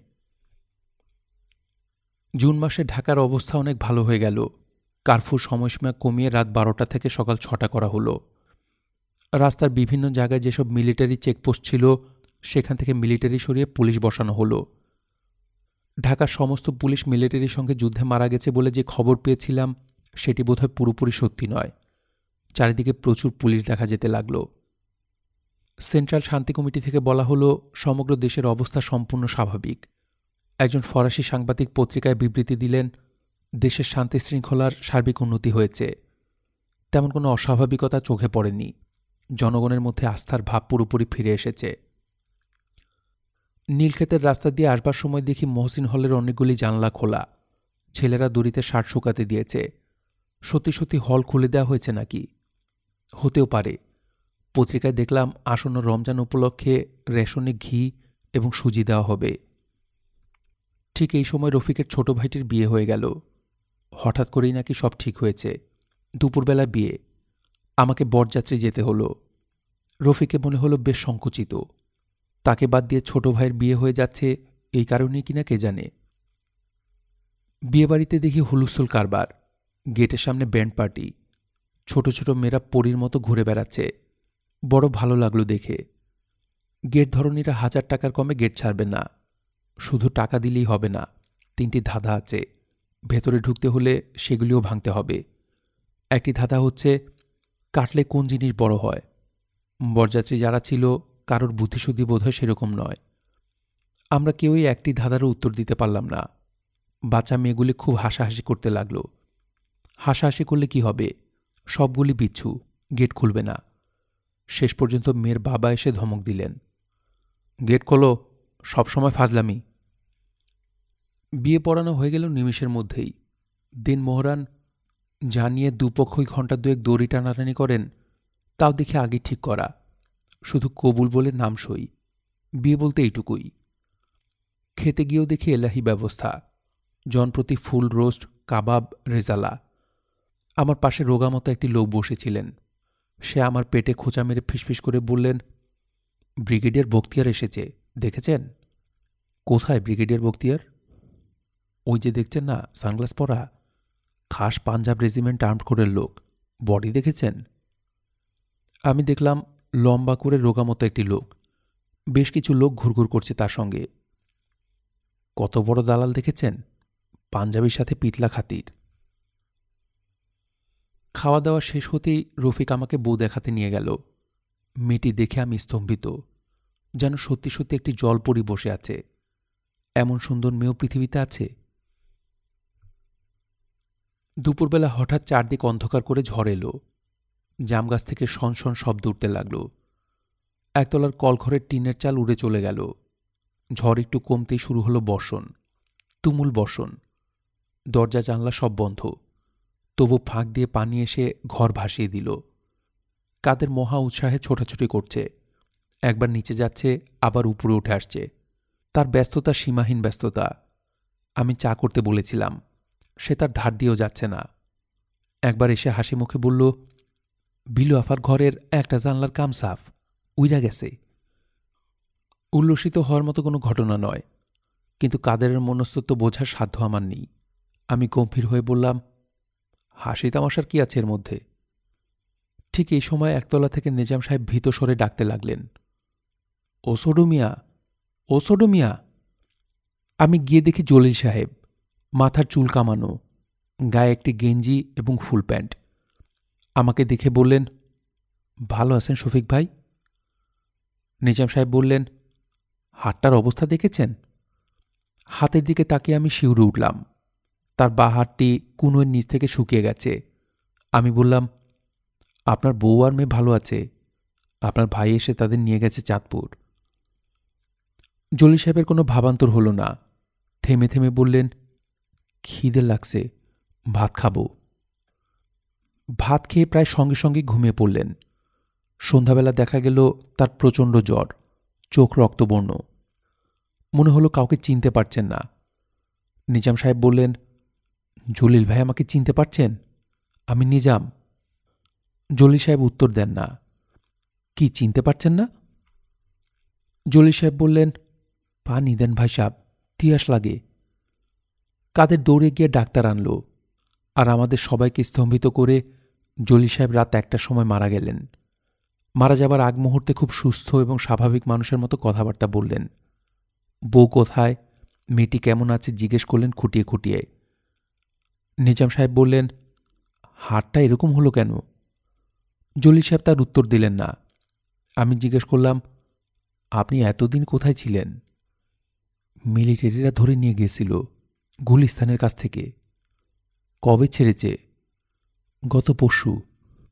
বলেন কি, এই দুদিন তাহলে কোথায় ছিলেন? জলি সাহেব তার উত্তর দিলেন না। এর কিছুক্ষণ পরে তার মৃত্যু হল। আমি চলে এলাম উপরে। এসে দেখি মতিনুদ্দিন সাহেব ইজি চেয়ারে বসে হাউমাউ করে কাঁদছেন। ঝড় বৃষ্টি কেটে গিয়ে মধ্যরাতে আকাশ কাঁচের মতো পরিষ্কার হয়ে গেল। প্রকাণ্ড একটি চাঁদ ঝকমক করতে লাগল সেখানে।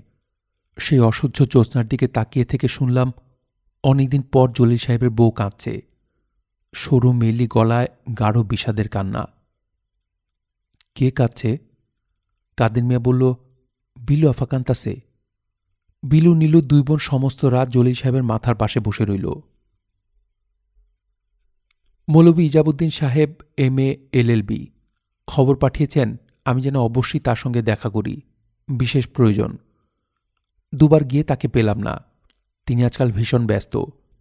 বাসায় টেলিফোন এসেছে। সন্ধ্যার পর দুজন আনসার তার বাড়ি পাহারা দেয়। আগে তার বাড়ির বারান্দায় কোনো আলো ছিল না। এখন তিন দিকে একশো পাওয়ারের তিনটি বাতি জ্বলে। কোনো মানুষকে দুবার গিয়ে না পাওয়া গেলে তৃতীয়বার যাওয়ার উৎসাহ থাকে না। তাছাড়া আমি ভেবে দেখলাম, আমাকে তার বিশেষ প্রয়োজন হওয়ার কোনো কারণ নেই। আমি আর না যাওয়াই ঠিক করলাম। তৃতীয় দিন ইজাবুদ্দিন সাহেব আমাকে নেওয়ার জন্য গাড়ি পাঠালেন। গাড়িতে অসম্ভব রোগা এবং অসম্ভব লম্বা একটি লোক বসেছিল। সে কড়া গলায় বলল, আপনাকে ডাকা হয়েছে, তবু আপনি আসেন নাই কেন? আমার সঙ্গে কেউ কড়া গলায় কথা বললে আমি সাধারণত কড়া গলায় জবাব দিই, কিন্তু দিনকাল ভালো নয়। কাজী সহজ ভঙ্গিতে বললাম, আপনি কে? তা দিয়ে আপনার দরকার কি? আপনি কি ইজাবুদ্দিন সাহেবের সঙ্গে কাজ করেন? আপনাকে তো দেখিনি? আপনি বেশি কথা বলেন, বেশি কথা বলা ঠিক না। ঠিক না কেন বলেন তো? লোকটি কঠিন মুখে চুপ করে রইল। ইজাবুদ্দিন সাহেব কিন্তু এমন ভাব করলেন যেন আমি একজন মহা সম্মানিত ব্যক্তি। গাড়ি থামামাত্র ঘর থেকে বেরিয়ে এসে নরম স্বরে বললেন, আসতে কোনো তকলিফ হয় নাই তো? না, কোনো তকলিফ হয়নি। ব্যাপারটা কি? আরে না ভাই, কিছু না। কথাবার্তা বলার জন্য ডাকলাম। আসেন, ভেতরে গিয়ে বসি।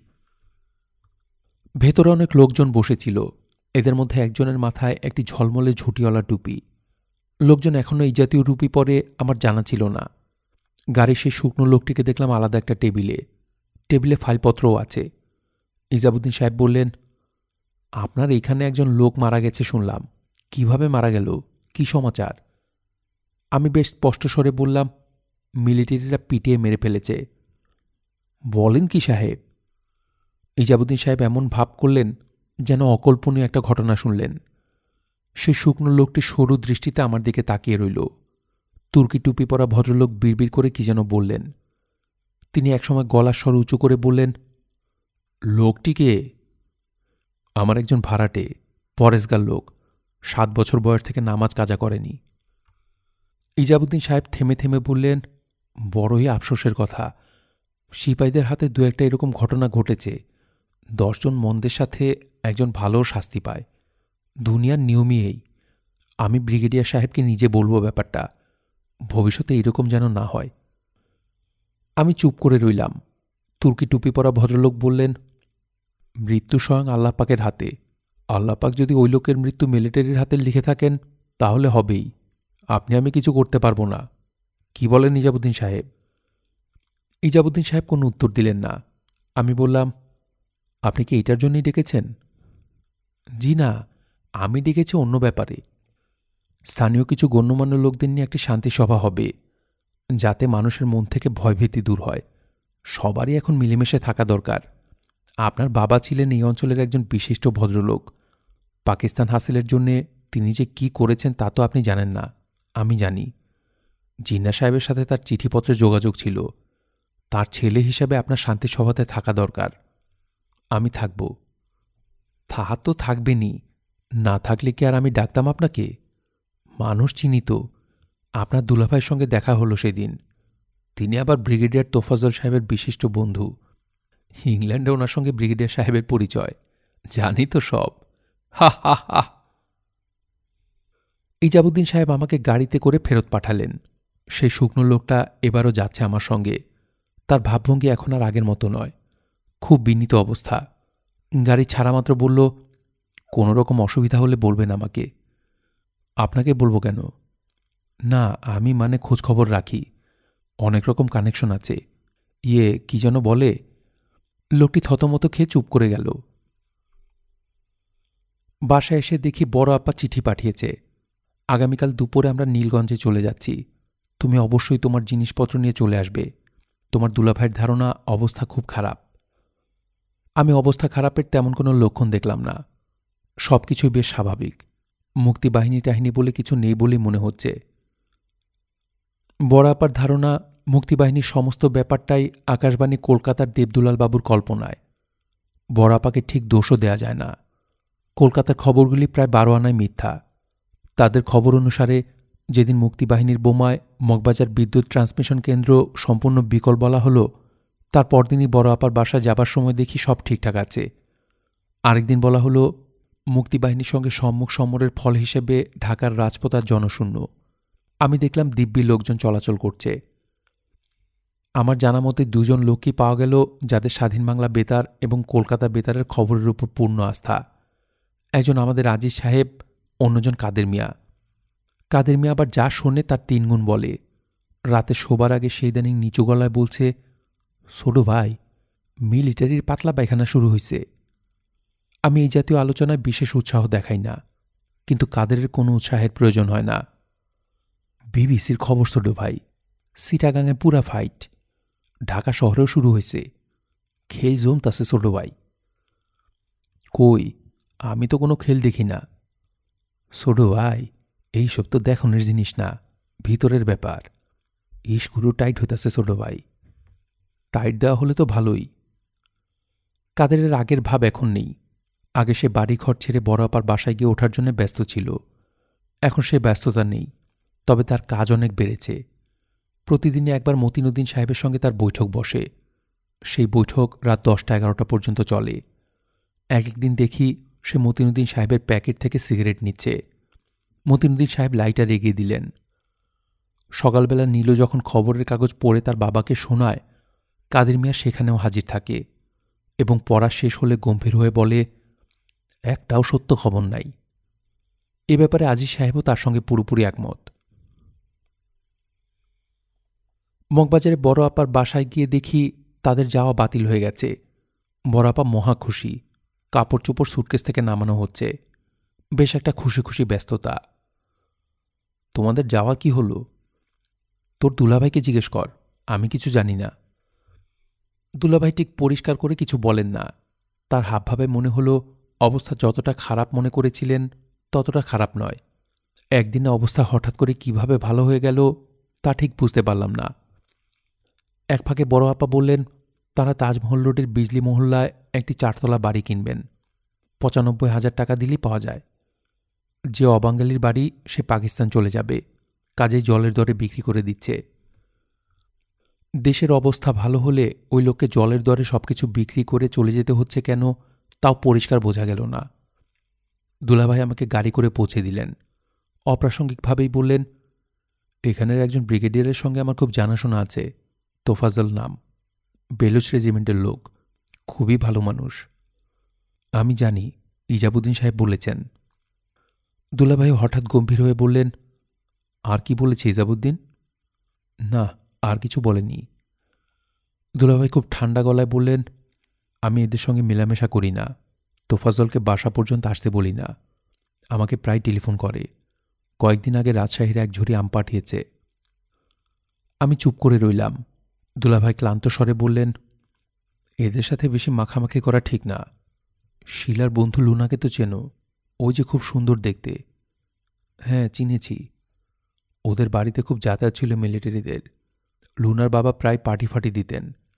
এখন শুনলাম এক মেজন নাকি লুনাকে বিয়ের প্রস্তাব দিয়েছে। ক্লাস নাইনে পড়ে মেয়ে। চিন্তা করে দেখো অবস্থাটা। বিয়ে হচ্ছে? দুলাভাই দীর্ঘ সময় চুপ করে থেকে বললেন, না হয়ে উপায় আছে। তবে আমি লুনার বাবাকে বলেছি সবাইকে নিয়ে সরে পড়তে। লোকটা ঘাবড়ে গেছে। নীলুর সঙ্গে মতিনুদ্দিন সাহেবের বিয়ের সম্পর্কে যা শুনেছিলাম তা বোধহয় ঠিক নয়। বিলুকে একদিন জিজ্ঞেস করেছিলাম সে কাঁধ ঝাঁকিয়ে বলেছে, দূর, কি যে বলেন? আপনিও কি মতিন ভাইয়ের মতো পাগল নাকি? বিলুর কথা অবশ্যই ধর্তব্য নয়। সে কখন কি বলে তার ঠিক নেই। কখন সে রেগে আছে আর কখন সে শরীফ মেজাজে আছে, তাও বোঝা মুশকিল। একদিন জিজ্ঞেস করলাম, বিলু, মতিন সাহেব শুনলাম আমেরিকা ফিরে যাবেন? সত্যি নাকি? বিলু সঙ্গে সঙ্গে রেগে গেল। চোখ বড় বড় করে বলল, যেতে চাইলে যাক, আমরা কি তাকে ধরে রেখেছি? রাগ করছ কেন বিলু? আমি বিব্রত হয়ে বললাম, রাগ করলাম কোথায়? রাগের কি দেখলেন? আমি কি আপনাকে বকেছি না কিছু বলেছি? বিলু মেয়েটিকে আমার বড়ই দুর্বোধ্য মনে হয়। পনেরো ষোলো বছরের একটি মেয়ের মধ্যে এতটা দুর্বোধ্যতার কারণ আমি ঠিক বুঝতে পারি না। একদিন দুপুরবেলা আমাকে এসে বলল, শফিক ভাই, নিপা শব্দের অর্থ জানা আছে আপনার? আমি অবাক হয়ে বললাম, না তো, কি জন্যে? জানবার জন্যে এসো নিপু বনে, এসো ছায়াবিথি তলে। এই গানটি শোনেননি আপনি? শুনেছি। ওই জায়গায় তো নিপো শব্দটি আছে। এর মানে কি? নীলপা জানতে চাচ্ছে। জানি না আমি, চলন্তিকা দেখে বলতে হবে। কখন বলবেন? আমার কাছে চলন্তিকা নেই, খুঁজে দেখতে হবে। রফিকের হয়তো আছে। তার ছোট ভাই বইপত্রের পোকা। বেশ, তাহলে আজকে সন্ধ্যার আগে বলবেন, খুব জরুরি। সন্ধ্যাবেলা নিপো শব্দের মানে জেনে ঘরে ফিরছি। গেটের কাছে দেখা নীলুর সঙ্গে। আমি বেশ উৎসাহের সঙ্গে বললাম, নিপো শব্দের মানে হচ্ছে কদম্ব। নিপোবন হচ্ছে কদম্ব বন। নীলু মনে হলো খুবই অবাক হলো। আমি বললাম, বিলু বলছিল তুমি এর মানে জানতে চাও। নীলু ইতস্তত করে বলল, বিলু প্রায় আসে আপনার কাছে, তাই না? তা আসে। শফিক ভাই, ওকে আপনি প্রশ্রয় দেবেন না। বিলুর বয়স কম। এই বয়সের মেয়েরা অনেক মন গড়া জিনিসকে সত্যি মনে করে। আমি অবাক হয়ে বেশ খানিক্ষণ তাকিয়ে রইলাম নীলুর দিকে। নীলু হঠাৎ প্রসঙ্গ পাল্টে বলল জলি সাহেবের স্ত্রীকে কি আপনি খবর পাঠিয়েছেন? না, তার ভাইকে চিঠি দিয়েছি। উত্তর এসেছে কোনো? না। আসলে আমাকে জানাবেন। সকালে কাদেরকে সিগারেট আনতে পাঠিয়েছি। সে সিগারেট না নিয়ে ফিরে এলো। তার মুখ অত্যন্ত গম্ভীর। ছোট ভাই, কাম সাফ, খেল খতম, পয়সা হজম। সে খবর এনেছে, জেনারেল টিক্কা খানকে মেরে ফেলা হয়েছে। এত বড় খবরের পর সিগারেটের মতো নগণ্য জিনিসের কথা তার মনে নেই। দুদিন পরপর কাদের এই জাতীয় খবর নিয়ে আসে। একবার খবর আনলো বেলুচি এবং পাঞ্জাবি এই দুই দলের মধ্যে গণ্ডগোল লেগে ঢাকা ক্যান্টনমেন্টে দুদলই শেষ। একদম পরিষ্কার। আরেকবার দরবেশ বাচ্চু ভাইয়ের দোকান থেকে পাকা খবর আনলো মেজর জিয়া চিটাগাং এবং কুমিল্লা দখল করে ঢাকার দিকে রওনা হয়েছে। দাউদকান্দিতে তুমুল ফাইট হচ্ছে। রাত গভীর হলে নাকি কামানের শব্দ শোনা যাবে। বলাই বাহুল্য টিকা খানের মৃত্যুর সংবাদটিও বাচ্চু ভাইয়ের দোকান থেকেই এসেছে। আমি প্রচণ্ড ধমক দিয়ে কাদেরকে দোকানে ফেরত পাঠালাম। সিগারেট ছাড়া আমি সকালের চা খেতে পারি না। কাদের ফিরল না। ঠিক দু ঘণ্টা অপেক্ষা করে নিচে নেমে দেখি আজি সাহেবের ঘরে মিটিং বসেছে। নিজাম সাহেব এবং মতিনুদ্দিন সাহেব দুজনেই মুখ লম্বা করে বসে আছেন। আজি সাহেব পায়ের শব্দ শুনে আমাকে ডাকলেন। শফিক, কি সর্বনাশ, আজকে বেরোবে না কোথাও? খবর শোনুনি? কি খবর? টিকা মারা গেছে। কে খবর দিয়েছে? আমাদের কাদের মিয়া তো? খবর দেওয়াদের কিছু নেই শফিক, সবাই জানে, আমরা জানলাম সবার শেষে। আজি সাহেব আকাশবাণী ধরে বসে আছেন। এরা খবর দিতে এত দেরি করছে কেন বুঝতে পারছেন না। তারা শুধু বলেছে, ঢাকা থেকে প্রচণ্ড গণ্ডগোলের খবর নির্ভরযোগ্য সূত্রে পাওয়া গেছে। বিবিসি দিনের বেলা পরিষ্কার ধরা যায় না। রাত না হওয়া পর্যন্ত সঠিক কি ঘটেছে তা জানা যাবে না। নিজাম সাহেব বললেন, তিনি অফিসে যাওয়ার জন্য বেরিয়েছিলেন। অবস্থা বেগতিক দেখে চলে এসেছেন। দোকানপাট যেগুলি খুলেছিল, সেসব বন্ধ করে লোকজন বাড়ি চলে গেছে। রাস্তাঘাটে রিক্সার সংখ্যাও নগণ্য। মিরপুর রোডে চেকপোস্ট বসেছে। রিক্সা গাড়ি সব কিছুই থামানো হচ্ছে। আজি সাহেব বললেন, কলিজা সুখে শুকনা কাঠ হয়ে গেছে শফিক। বাঙালি তো চিনে নাই, এখন চিনবে। ঘুঘু দেখেছে ফাঁদ দেখে নাই। আমাকে তারা কিছুতেই বের হতে দিল না। আজি সাহেব বললেন, আজকের দিনটা খুব সাবধানে থাকা দরকার। ওরা পাগলা কুত্তার মতো হয়ে আছে তো। কি করে না করে কিছুই ঠিক নাই। দুপুরের আগে কি করে এত বড় একটা ঘটনা ঘটল তা জানা গেল। জেনারেল টিক্কা খান ফাইলপত্র সই করছিলেন। এমন সময় তার ইউনিটের একমাত্র বাঙালি অফিসার জেনারেল টিকার ঘরে ঢুকল। সেই একমাত্র বাঙালি, যে এখনও টিকে আছে এবং পাক আর্মির কথা মতো সমানে বাঙালি মারছে। তাদের মধ্যে ইংরেজিতে নিম্নলিখিত কথাবার্তা হল টিকা কি ব্যাপার কর্নেল মইন এত রাত্রে কোনো প্রয়োজন আছে? মইন জি স্যার, আছে। টিকা। বেশ, বলে ফেলো। আমার হাতে সময় কম। আমি খুবই ব্যস্ত। মইন, আপনার সময় কম, কথাটি স্যার সত্যি। এক পর্যায়ে কর্নেল মইন, নামের ব্যাপারে খানিকটা সন্দেহ আছে। কেউ কেউ বলছে মেজর সাইদ। রিভলভার বের করে পরপর তিনটে গুলি করলেন। মতিনুদ্দিন সাহেবকে দেখে মনে হলো তিনি কিছুটা দিশাহারা। যেন বুঝতে পারছেন না ঠিক কি হচ্ছে। আমাকে বারান্দায় ডেকে নিয়ে নিচু স্বরে বললেন, টিক্কা সাহেবকে অন্যায়ভাবে মারাটা ঠিক হলো না। আমার বদ্ধমূল ধারণা মতিনুদ্দিন সাহেবের মাথায় ছিট আছে। এখন তিনি নিজাম সাহেবের সঙ্গে ছায়ার মতো ঘুরে বেড়ান। যেখানে তিনি আছেন, সেখানেই মতিন সাহেব আছেন। কাদের কাছে শুনলাম, নিজাম সাহেবের সঙ্গে সঙ্গে তিনিও নাকি ভূত দেখছেন। সন্ধ্যাবেলা বারান্দায় বসেছিলেন। সরসর শব্দ শুনে তাকিয়ে দেখেন জামগাছের ডালে কে যেন বসে আছে। কোনো দিকে কোনো বাতাস নেই, শুধু জামগাছের ডালটি নড়ছে। মতিন সাহেবকে দেখি সবসময় ঘরেই থাকেন। চাকরি বাকরি কিছু করবেন না নাকি? জিজ্ঞেস করলেই হুঁহা করেন, পরিষ্কার কিছু বলেন না। টিকা খানের মৃত্যু প্রসঙ্গে আমার যা কিছু অবিশ্বাস ছিল, বিকালের দিকে তা ধুয়ে মুছে গেল। বড়াপার বাসায় যাবার জন্য বেরিয়েছি। দেখি সত্যি সত্যি খুব থমথমে অবস্থা। দোকানপাট বেশিরভাগই বন্ধ। লোকজন এখানে ওখানে জটলা পাকাচ্ছে। ইপিআর হেডকোয়ার্টারের গেটের সামনে বালির বস্তা ফেলে দুর্গের মতো করা। বালির বস্তা আগেও ছিল, কিন্তু এখন মনে হচ্ছে যুদ্ধের সাজসজ্জা। সায়েন্স ল্যাবরেটরির কাছে মেশিন গান বসানো দুটি কালো রঙের জিপ। সায়েন্স ল্যাবরেটরি থেকে রিক্সা নিয়ে চলে গেলাম মগবাজারে। রিক্সাওয়ালাটি বৃদ্ধ, টানতে পারে না। পাক মোটরস পর্যন্ত যেতেই তাকে তিনবার থামতে হলো। যতক্ষণ থেমে থাকে, ততক্ষণ সে আমাকে খুশি রাখবার জন্য হয়তো গল্পগুজব করে। তার কাছ থেকেই জানলাম জেনারেল টিক্কা খান একা মারা যাননি। তার বউ এবং ছেলেটাও মারা গেছে। গোষ্ঠী নিকাশ হয়েছে স্যার। নির্বংশ হয়েছে আমি বললাম, খবর কোথায় পেলেন, চাচা মিয়া? সে গম্ভীর হয়ে বলল, এই সব খবর কি, স্যার, গোপন থাকে? মুক্তিবাহিনীর লোক শহরে ঢুকছে। লাড়াচাড়া শুরু হয়েছে কি লাড়াচাড়া? যাত্রাবাড়িতে দুইটা টেরা ঘুরাই দিছে। সেই রাস্তায় দুই দিন ধরে লোক চলাচল বন্ধ। যাত্রাবাড়ির দিকে গেছিলেন নাকি? কি যে কন, ওদিকে কেউ যায়। আমাকে দেখে বড় আপা বললেন, তুই আবার আসলি কি জন্যে? এই বছর আর জন্মদিন টিন কিছু করছি না। আমি কিছুই বুঝে উঠতে পারলাম না। দুলাভাই বললেন, তুমি আবার জন্মদিনটিন মনে রাখো নাকি শফিক? আমার নিজেরও কিন্তু মনে নাই। হা হা হা গিফট টিফট কিছু আছে সঙ্গে? না খালি হাতে এসেছ? তখন আমার মনে পড়ল, আজ জুলাইয়ের ছয় তারিখ, শিলার জন্মদিন। বড় একটা উৎসবের তারিখ। তোর জন্য সকালে গাড়ি পাঠাতাম। তোর দুলাভাই বলল, অবস্থা থমথমে, তাই পাঠাইনি। তুই আবার জন্মদিনের জন্য চলে আসলি? ঘর থেকে বার হয় তো এখন ঠিক না। আমি ইতস্তত করে বললাম, জন্মদিন ভেবে তো আসিনি। জন্মদিনটি আমার মনে থাকে না। আপা তার স্বভাব মতো সঙ্গে সঙ্গে গম্ভীর হয়ে গেল। দুলাভাই ঘর ফাটিয়ে হাসতে লাগলেন। দিলে তো তোমার আপাকে রাগিয়ে জন্মদিন ভেবে আসনি, এটা বড় গলা করে বলার দরকার কি? তুমি দেখি ডিপ্লোমেসি কিছুই শিখলে না। হা হা জন্মদিনের কোনো আয়োজন হয়নি, কথাটা ঠিক নয়। কিছুক্ষণ পরেই দেখলাম শিলার বান্ধবীরা আসতে শুরু করেছে। এরা আশেপাশেই থাকে। এদেরকে বলা হয়েছে, লুনা মেয়েটি একটি গাঢ় নীল রঙের শাড়ি পরে এসেছে। তুলিতে আঁকা ছবির মতো লাগছে মেয়েটিকে।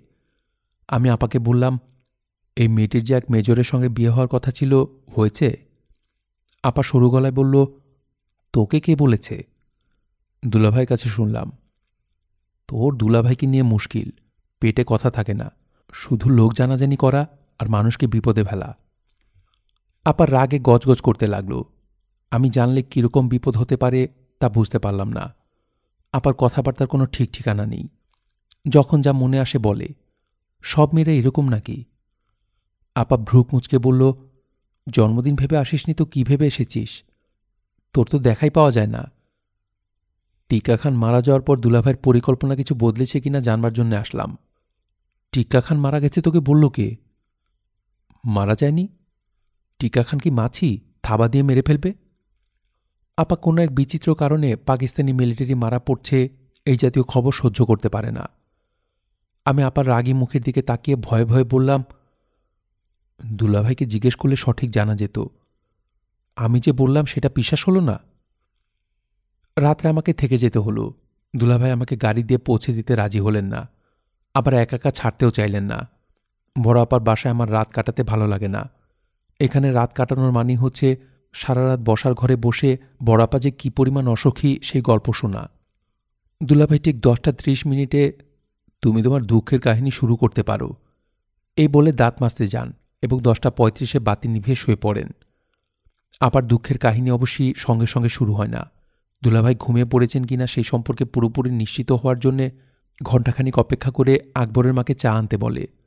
তারপর গলার স্বর যথাসম্ভব নিচে নামিয়ে বলে, শফিক, জীবনটা আমার নষ্ট হয়ে গেছে। তুই তো বিশ্বাস করবি না। তোর দুলাভাই একটা অমানুষ। কি যে বলো আপা। কি বলি মানে? তুই কি ভেতরের কিছু জানিস? তুই তো দেখিস বাইরেরটা। বাদ দাও, আপা। বাদ দেব কি? বাদ দেওয়ার কিছু কি আছে? তুই কি ভাবছিস, আমি ছেড়ে দেব? নিপু যদি না ছাড়ে, আমিও ছাড়ব না। নিপু আমার মেজ বোন। গত পনেরো বছর ধরে সে আমেরিকার সিওটলে থাকে। গত বছর খবর এসেছে, সে সেপারেশন নিয়ে আলাদা থাকে। আমি আপাকে বললাম, নিপুর সঙ্গে তুলনা করছ কেন? কেন তুলনা করব না? নিপুকে আমার চেয়ে বেশি জানে? না নিপুর বুদ্ধি আমার চেয়ে বেশি? সে যদি সেপারেশন নিতে পারে, আমিও পারি। তুই কি ভাবছিস? আমি এমনি ছেড়ে দেব? ওর বাপের নাম ভুলে দেব আমি। যেহেতু নিপু সেপারেশন নিয়েছে, কাজে আপার ধারণা হয়েছে সেপারেশন নেবার মধ্যে খানিকটা বাহাদুরি আছে। আজ রাতে বড় আপা তার দুঃখের কাহিনী শুরু করবার সুযোগ পেল না। ঘড়িতে এগারোটা বাজল, তবু দুলাভাই উঠবার নাম করলেন না। আপা বলল, ঘুমাবে না? না। শরীর খারাপ? না, শরীর ঠিক আছে। শরীর ঠিক থাকলে ঘুমাতে যাচ্ছ না কেন? তোমার তো সব কিছু ঘড়ির কাটার মতো চলে। এই নিয়েও তুমি একটা ঝগড়া শুরু করতে চাও। আমি বুঝি সব কিছু নিয়ে ঝগড়া করি? তা করো। আমি যদি এখন একটা হাঁচি দেই, এই নিয়েও তুমি একটা ঝগড়া শুরু করবে। তুমি হাঁচি দিলে ঝগড়া শুরু করব? প্রথমে ঝগড়া, তারপর কান্নাকাটি, তারপর খাওয়া বন্ধ। বড়াপা মুখ কালো করে উঠে চলে গেল। দুলাভাই হো হো করে হেসে উঠলেন। কফি খাওয়া যাক, শফিক খাবে? না, কফি ভালো লাগে না, চা হলে খেতে পারি। আমি নিজে বানাচ্ছি, খেয়ে দেখো। খুব সাবধানে লিকার বের করব, সবাই পারে না, খেলেই বুঝবে। দুলাভাইয়ের কথা শেষ হবার আগেই দক্ষিণ দিক থেকে প্রচণ্ড একটা আওয়াজ হলো। সমস্ত অঞ্চল অন্ধকার হয়ে পড়ল। দুলাভাই থেমে থেমে বললেন, খুব সম্ভব ট্রান্সমিশন স্টেশনটি শেষ করে দিয়েছে। শিলা ঘুম থেকে উঠে চিৎকার করতে লাগল। ঘণ্টা বাজিয়ে কয়েকটা দমকলের গাড়ি ছুটে গেল। গুলির আওয়াজ হলো বেশ কয়েকবার। অত্যন্ত দ্রুতগতিতে কয়েকটি ভারী ট্রাক জাতীয় গাড়ি গেল। আমরা সবাই শোবার ঘরে দরজা বন্ধ করে চুপচাপ বসে রইলাম।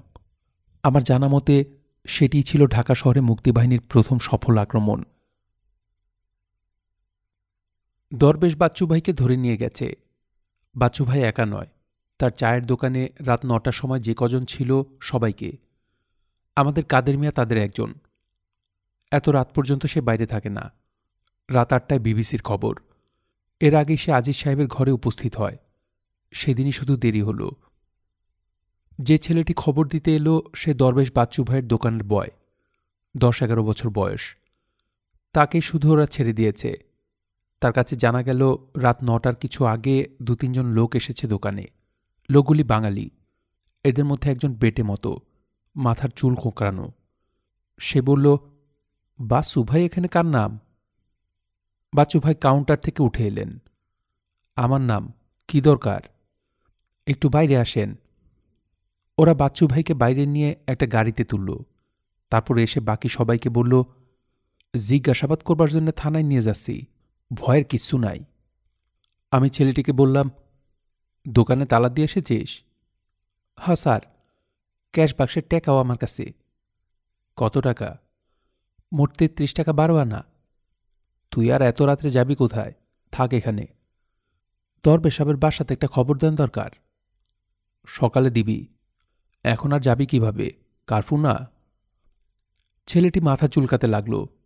বললাম, দরবেশ সাহেবের বাড়িতে আছে কে? তার পরিবার আছে, আর একটা পুল আছে। নান্টু মিয়া নাম, খালি কান্দে। তুই খাওয়া দাওয়া করেছিস? জি না ভাত খা, এখন ঘর থেকে বার হওয়া ঠিক না। কাদের মিয়াকে ধরে নিয়ে গেছে এই খবরে আমি বিশেষ বিচলিত বোধ করলাম না। সহজ স্বাভাবিকভাবেই চা বানালাম। রাতের জন্য কাদের কিছু রান্না করে গেছে কিনা তা দেখলাম হাড়িপাতিল উল্টে। ছেলেটা শোবার জায়গা দেখিয়ে দিয়ে তার সঙ্গে কিছু গল্প গুজবও করলাম। বাড়ি কোথায়? বিরামসুরি। মমন সিং বাড়িতে আছে কে? মা আছে বইন আছে, দুইটা ভাই আছে ষাটজন খানেওয়ালা। বোনের বিয়ে হয়েছে? হয়েছিল এখন পৃথক। একসময় বিলু এসে আমাকে নিচে ডেকে নিয়ে গেল। আজিজ সাহেবের জ্বর, তিনি কম্বল গায়ে দিয়ে বিছানা শুয়ে আছেন। তার সামনের চেয়ারে নিজাম সাহেব বসে আছেন। আমাকে দেখেই নিজাম সাহেব শুকনো গলায় বললেন, কাদের মিয়াকে শুনলাম শ্যুট করেছে?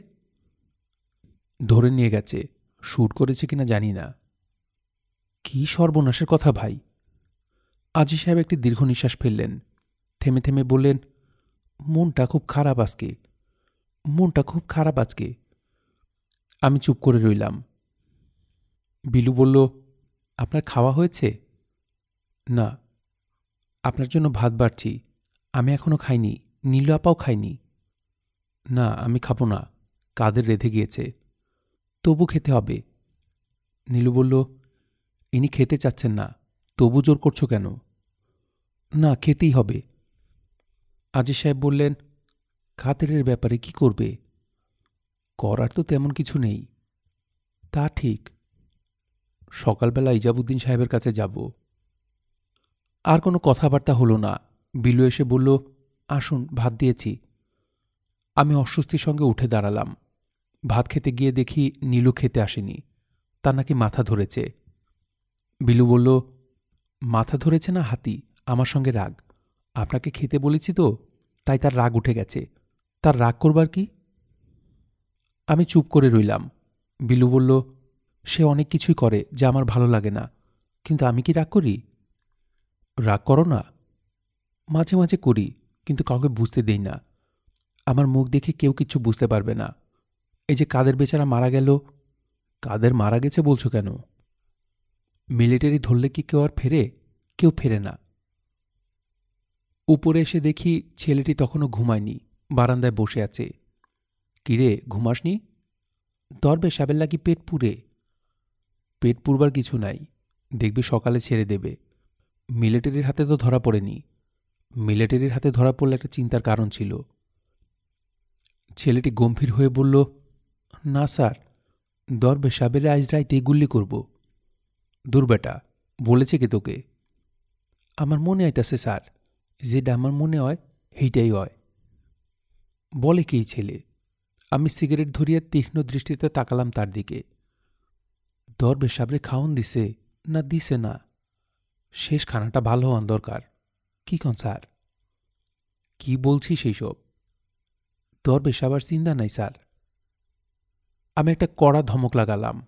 রাগী গলায় বললাম, দেখবি ভোরবেলা চলে এসেছে, দরবেশ মানুষ, তাকে খামাখা গুলি করবে কেন? ইজাবুদ্দিন সাহেব আগের মতোই আমাকে খাতির যত্ন করলেন। প্রায় দশবার বললেন, আমার সাধ্যমতো খোঁজ খবর করব, সন্ধ্যার মধ্যে ইনশাল্লাহ খবর বের করব। ছাড়া পাবে তো? যদি বেঁচে থাকে, তাহলে ইনশাল্লাহ ছাড়া পাবে। বেঁচে না থাকার সম্ভাবনা আছে কি? আছে শফিক সাহেব সময় খারাপ, চারিদিকে ঝামেলা, কারোর মাথার ঠিক নাই। কোনো খবর পেলে জানাবেন। ইনশাল্লাহ জানাব, চিন্তা করবেন না। ফি আমানুল্লাহ। আমি সন্ধ্যার সময় এসে খোঁজ নেব। কোনো দরকার নাই, কষ্ট করবেন কেন খামাখা? ইজাবুদ্দিন সাহেব আমাকে রাস্তা পর্যন্ত এগিয়ে দিতে এলেন। গলার স্বর খাদে নামিয়ে বললেন, চীনা সৈন্যরা চলে আসছে, জানেন নাকি? চীনা সৈন্য? জি। হাজারে হাজারে আসছে। যেসব ফুটফাট শুনেন, সব দেখবেন খতম। চীনা শূন্য আসছে। এইসব বলল কি আপনাকে? হা হা হা, খবরাখবর কিছু পাই। ব্রিগেডিয়ারের সঙ্গে খানা খেয়েছি গত সপ্তাহে। খুব হামদর্দি লোক। আমি গম্ভীর হয়ে বললাম, ইজাবুদ্দিন সাহেব, জি, এইসব বিশ্বাস করবেন না। পাকিস্তানিদের অবস্থা খারাপ। এইটা ভাই সাহেব আপনি কি বললেন? ঠিকই বললাম। আপনি নিজেও সাবধানে থাকবেন। মাবুদিল্লাহি, আমি সাবধানে থাকব কেন? আমি কি করলাম? ইজাবুদ্দিন সাহেব কাজের লোক। বিকালবেলা খবর আনলেন, কাদের মিয়া, পিতা বিরাম মিয়া, গ্রাম কুতুবপুর, থানা কেন্দুয়া, জীবিত আছে। দু একদিনের মধ্যে ছাড়া পাবে। তবে দরবেশ বাচ্চু ভাই নামে কেউ ওদের কাস্টডিতে নেই। এই নামে কোনো লোককে আটক করা হয়নি। দুদিনের জায়গায় এক সপ্তাহ হয়ে গেল। কাদের ফিরল না। আমি রোজই একবার যাই ইজাবুদ্দিন সাহেবের কাছে। ভদ্রলোকের ধৈর্য সীমাহীন। একটু বিরক্ত হন না। রোজই বলেন, বলছি তো ছাড়া পাবে, সবুর করেন। আল্লাহ দুই কিসিমের লোক পছন্দ করে। এক যারা নেক কাজ করে, দুই যারা সবুর করে। সবুরের মতো কিছু নাই। কাদেরের অনুপস্থিতিতে আমার খাওয়া দাওয়া হয় নিচতলায় নিজাম সাহেবদের ওখানে। ওদের একটি কাজের মেয়ে রান্না করে দিয়ে যেত। এখন আর আসছে না। এখন রান্না করছেন মতিনুদ্দিন সাহেব। চমৎকার রান্না। দৈনন্দিন খাবারের ব্যাপারটি যে এত সুখকর হতে পারে, তা আমার ধারণার বাইরে ছিল। অবশ্য নিজাম সাহেব প্রতিটি খাবারের কিছু না কিছু ত্রুটি বের করেন। গরুর গোষ্ঠে কেউ টমেটো সস দেয়? করেছেন কি আপনি? খেতে ভালো হলেই তো হয় না। একটা নিয়ম নীতি আছে।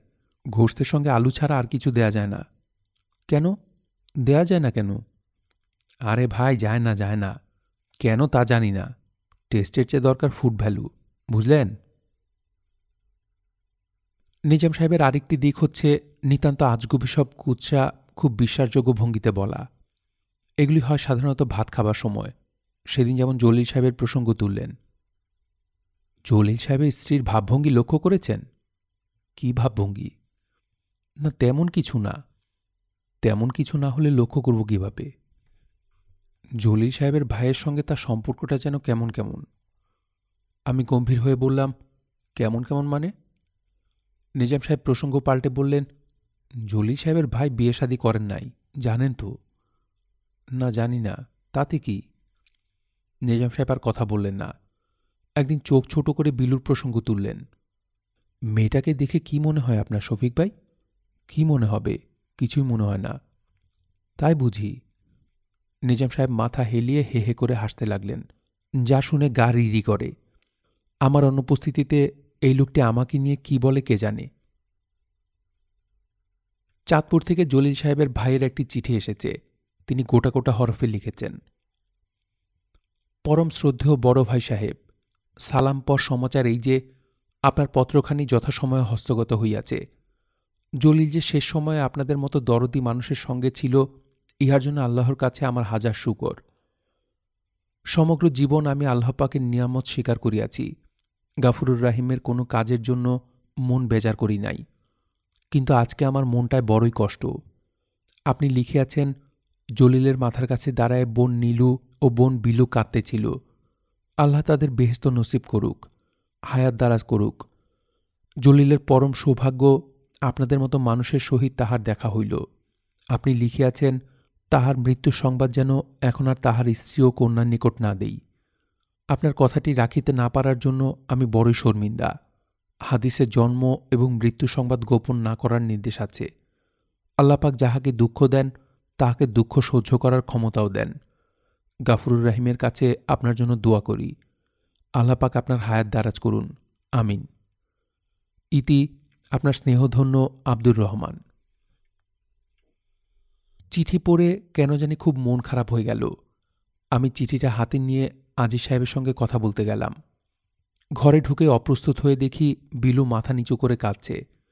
আজিজ সাহেব এবং নীলু গম্ভীর হয়ে বসে আছে। আমাকে ঢুকতে দেখে নীলু বিলু উঠে চলে গেল। আজিজ সাহেব এই প্রথমবারের মতো শব্দ শুনে আমাকে চিনতে পারলেন না। থেমে থেমে বললেন, কে?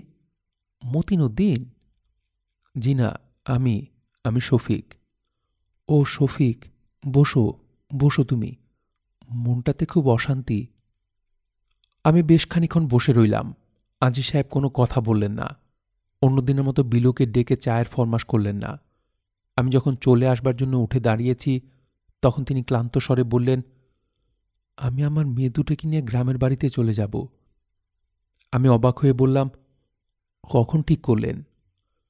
অনেক দিন ধরেই চিন্তা করছিলাম। এখন মন স্থির করেছি। নিজাম সাহেবকে বলেছি আমাদের নিয়ে যেতে। কবে নাগাদ যাবেন?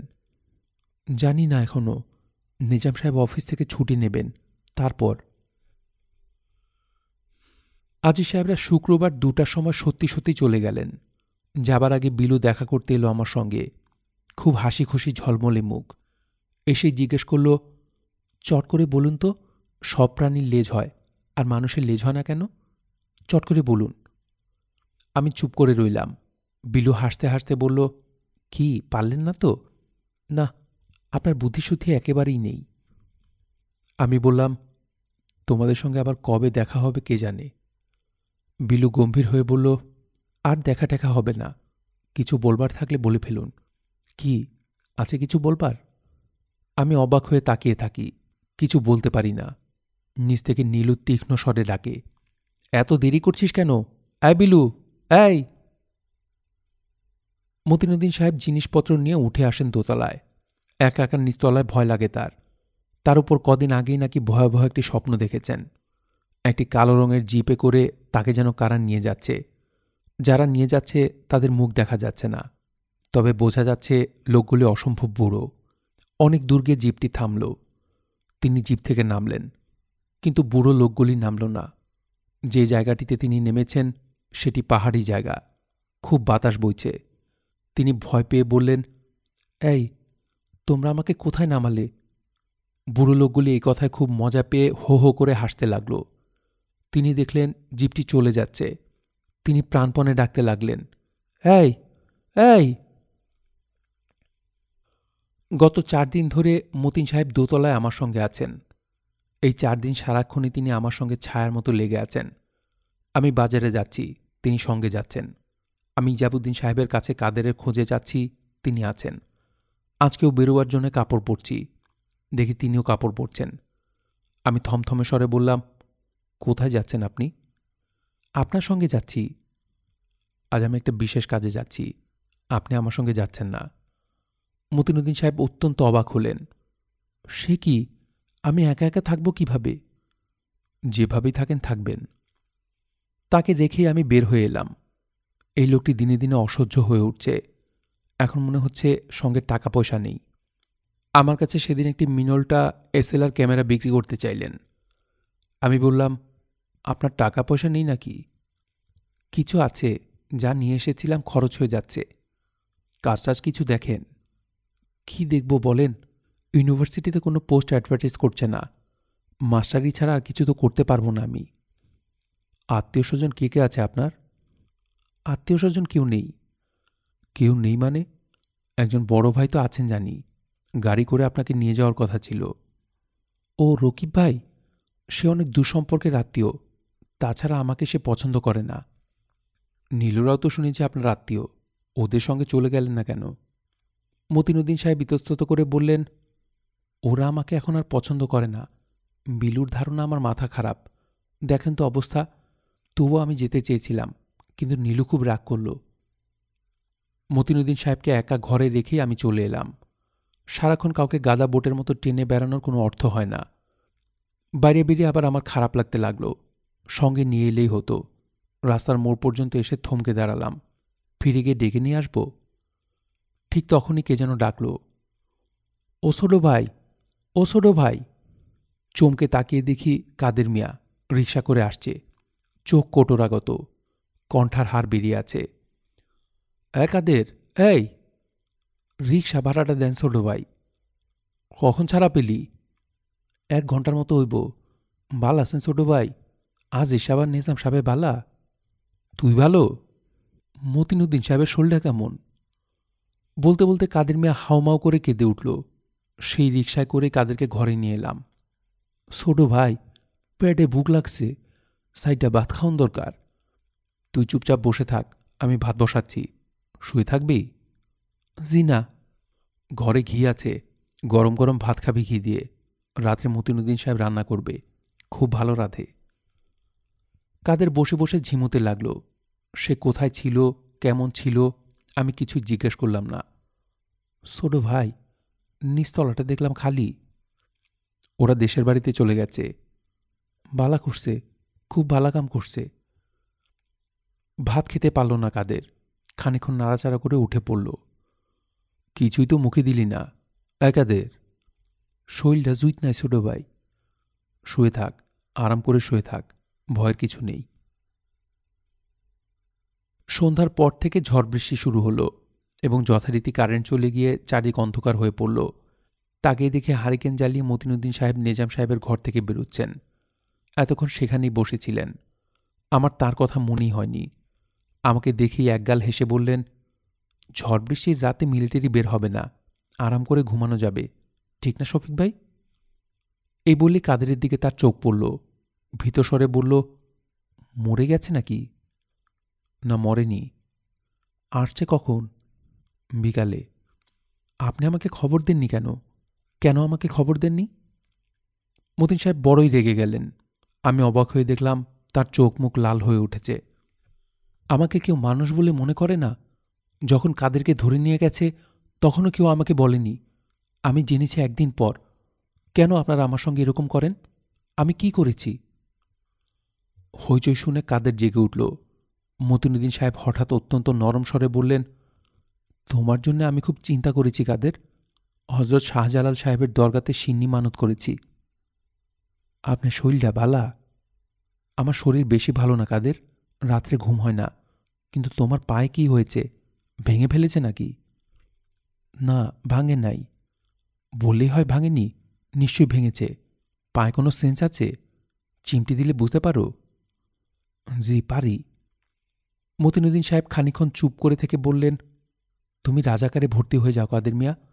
তাহলে মিলিটারি তোমাকে কিছু করবে না, ভয় ডর থাকবে না।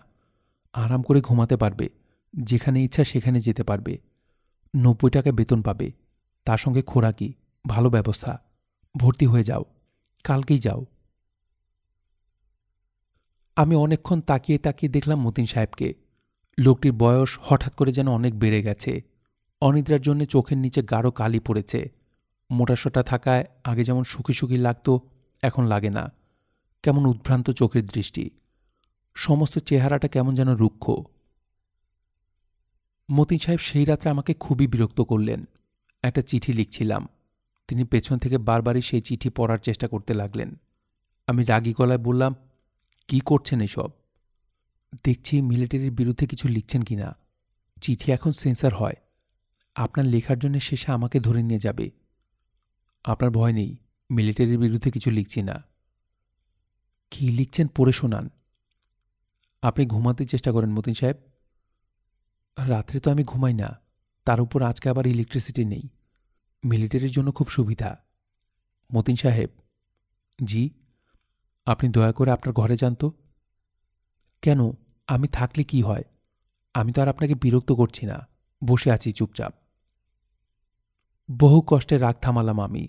নিজাম সাহেব কবে যে ফিরবেন আর কবে যে গ্রহের হাত থেকে বাঁচব কে জানে? মতিন সাহেব হঠাৎ উঠে জানলা বন্ধ করতে লাগলেন। জানলা খোলা থাকলে অনেক দূর থেকে আলো দেখা যায়। এত রাত পর্যন্ত আলো জ্বলা খুব সন্দেহজনক। গরমে সিদ্ধ হয়ে মরব মতিন সাহেব। গরম কোথায়? হারিকেনটা নিভিয়ে দেন। দেখবেন শীত শীত লাগবে। গলা ব্যথার জন্য ওষুধ কিনতে গিয়েছি। দেখি ওষুধের দোকানে রফিকের ছোট ভাই। অ্যাসপিরিন কিনছে। আমাকে দেখে তার মুখ ফ্যাকাশে হয়ে গেল। আমি অত্যন্ত পরিচিত ভঙ্গিতে বললাম, এই যে, কি ব্যাপার? সে ফ্যাল করে তাকালো, যেন আমাকে ঠিক চিনতে পারছে না। আমি হাসি হাসি মুখে বললাম, তারপর? সব খবর ভালো তো? হানিমুন কোথায় করলে? সে তার উত্তর দিল না। অ্যাসপিরিনের দাম দিয়ে লম্বা মুখ করে বেরিয়ে গেল। এই ছেলেটিকে আমি দু চোখে দেখতে পারি না, তবু রাস্তায় দেখা হলে কথা বলি। সেই সব জানতার ভঙ্গিতে দু একটা জ্ঞানগর্ভ কথা বলেই গম্ভীর হয়ে থাকে। কিন্তু আজকে এরকম করল কেন? ছেলেটির সঙ্গে আমার মোটামুটি খাতির আছে। আমার নিজের ধারণা, আমি বোকা সেজে থাকি বলেই ছেলেটি আমাকে খানিকটা পছন্দও করে। আমি ওষুধ কিনে বাড়ি না ফিরে চলে গেলাম রফিকের ওখানে। রফিক বাসায় ছিল না। তার ছোট ভাই বেরিয়ে এসে পাথরের মতো মুখ করে বলল, আমাদের টেলিফোন নষ্ট। টেলিফোন করতে আসিনি। রফিকের সঙ্গে কথা ছিল। দাতা তো সন্ধ্যার আগে আসবে না। রফিক এসে পড়ল মিনিট দশকের মধ্যেই। কোনো কাজে এসেছিস? না, দেখা করতে আসলাম। কাদের ছাড়া পেয়েছে, জানিস নাকি? জানব না কেন? তুই তো টেলিফোন করলি। আছে কেমন এখন? ভালোই আছে। তোদের খবর কি? রফিক মুখ কালো করে বলল, তুই জানিস না কিছু? না, কি জানব? সারা ঢাকার লোক জানে, আর তুই জানিস না? আয় আমার সাথে, চায়ের দোকানটাতে গিয়ে বসি। সিগারেট আছে? চায়ের দোকানে রফিক খুব গম্ভীর হয়ে বসে রইল। আমি বললাম, বল কি হয়েছে? আমার ছোট ভাই ফিরোজ। সে এখন আর তার বউকে দেখতে পারে না। মেয়েটা থাকে বাপের বাড়ি। সে যায় না ওখানে। খুবই অশান্তি। কারণটা কি? কোনো কারণ নেই। একটা গুজব উঠেছিল, বুঝলি?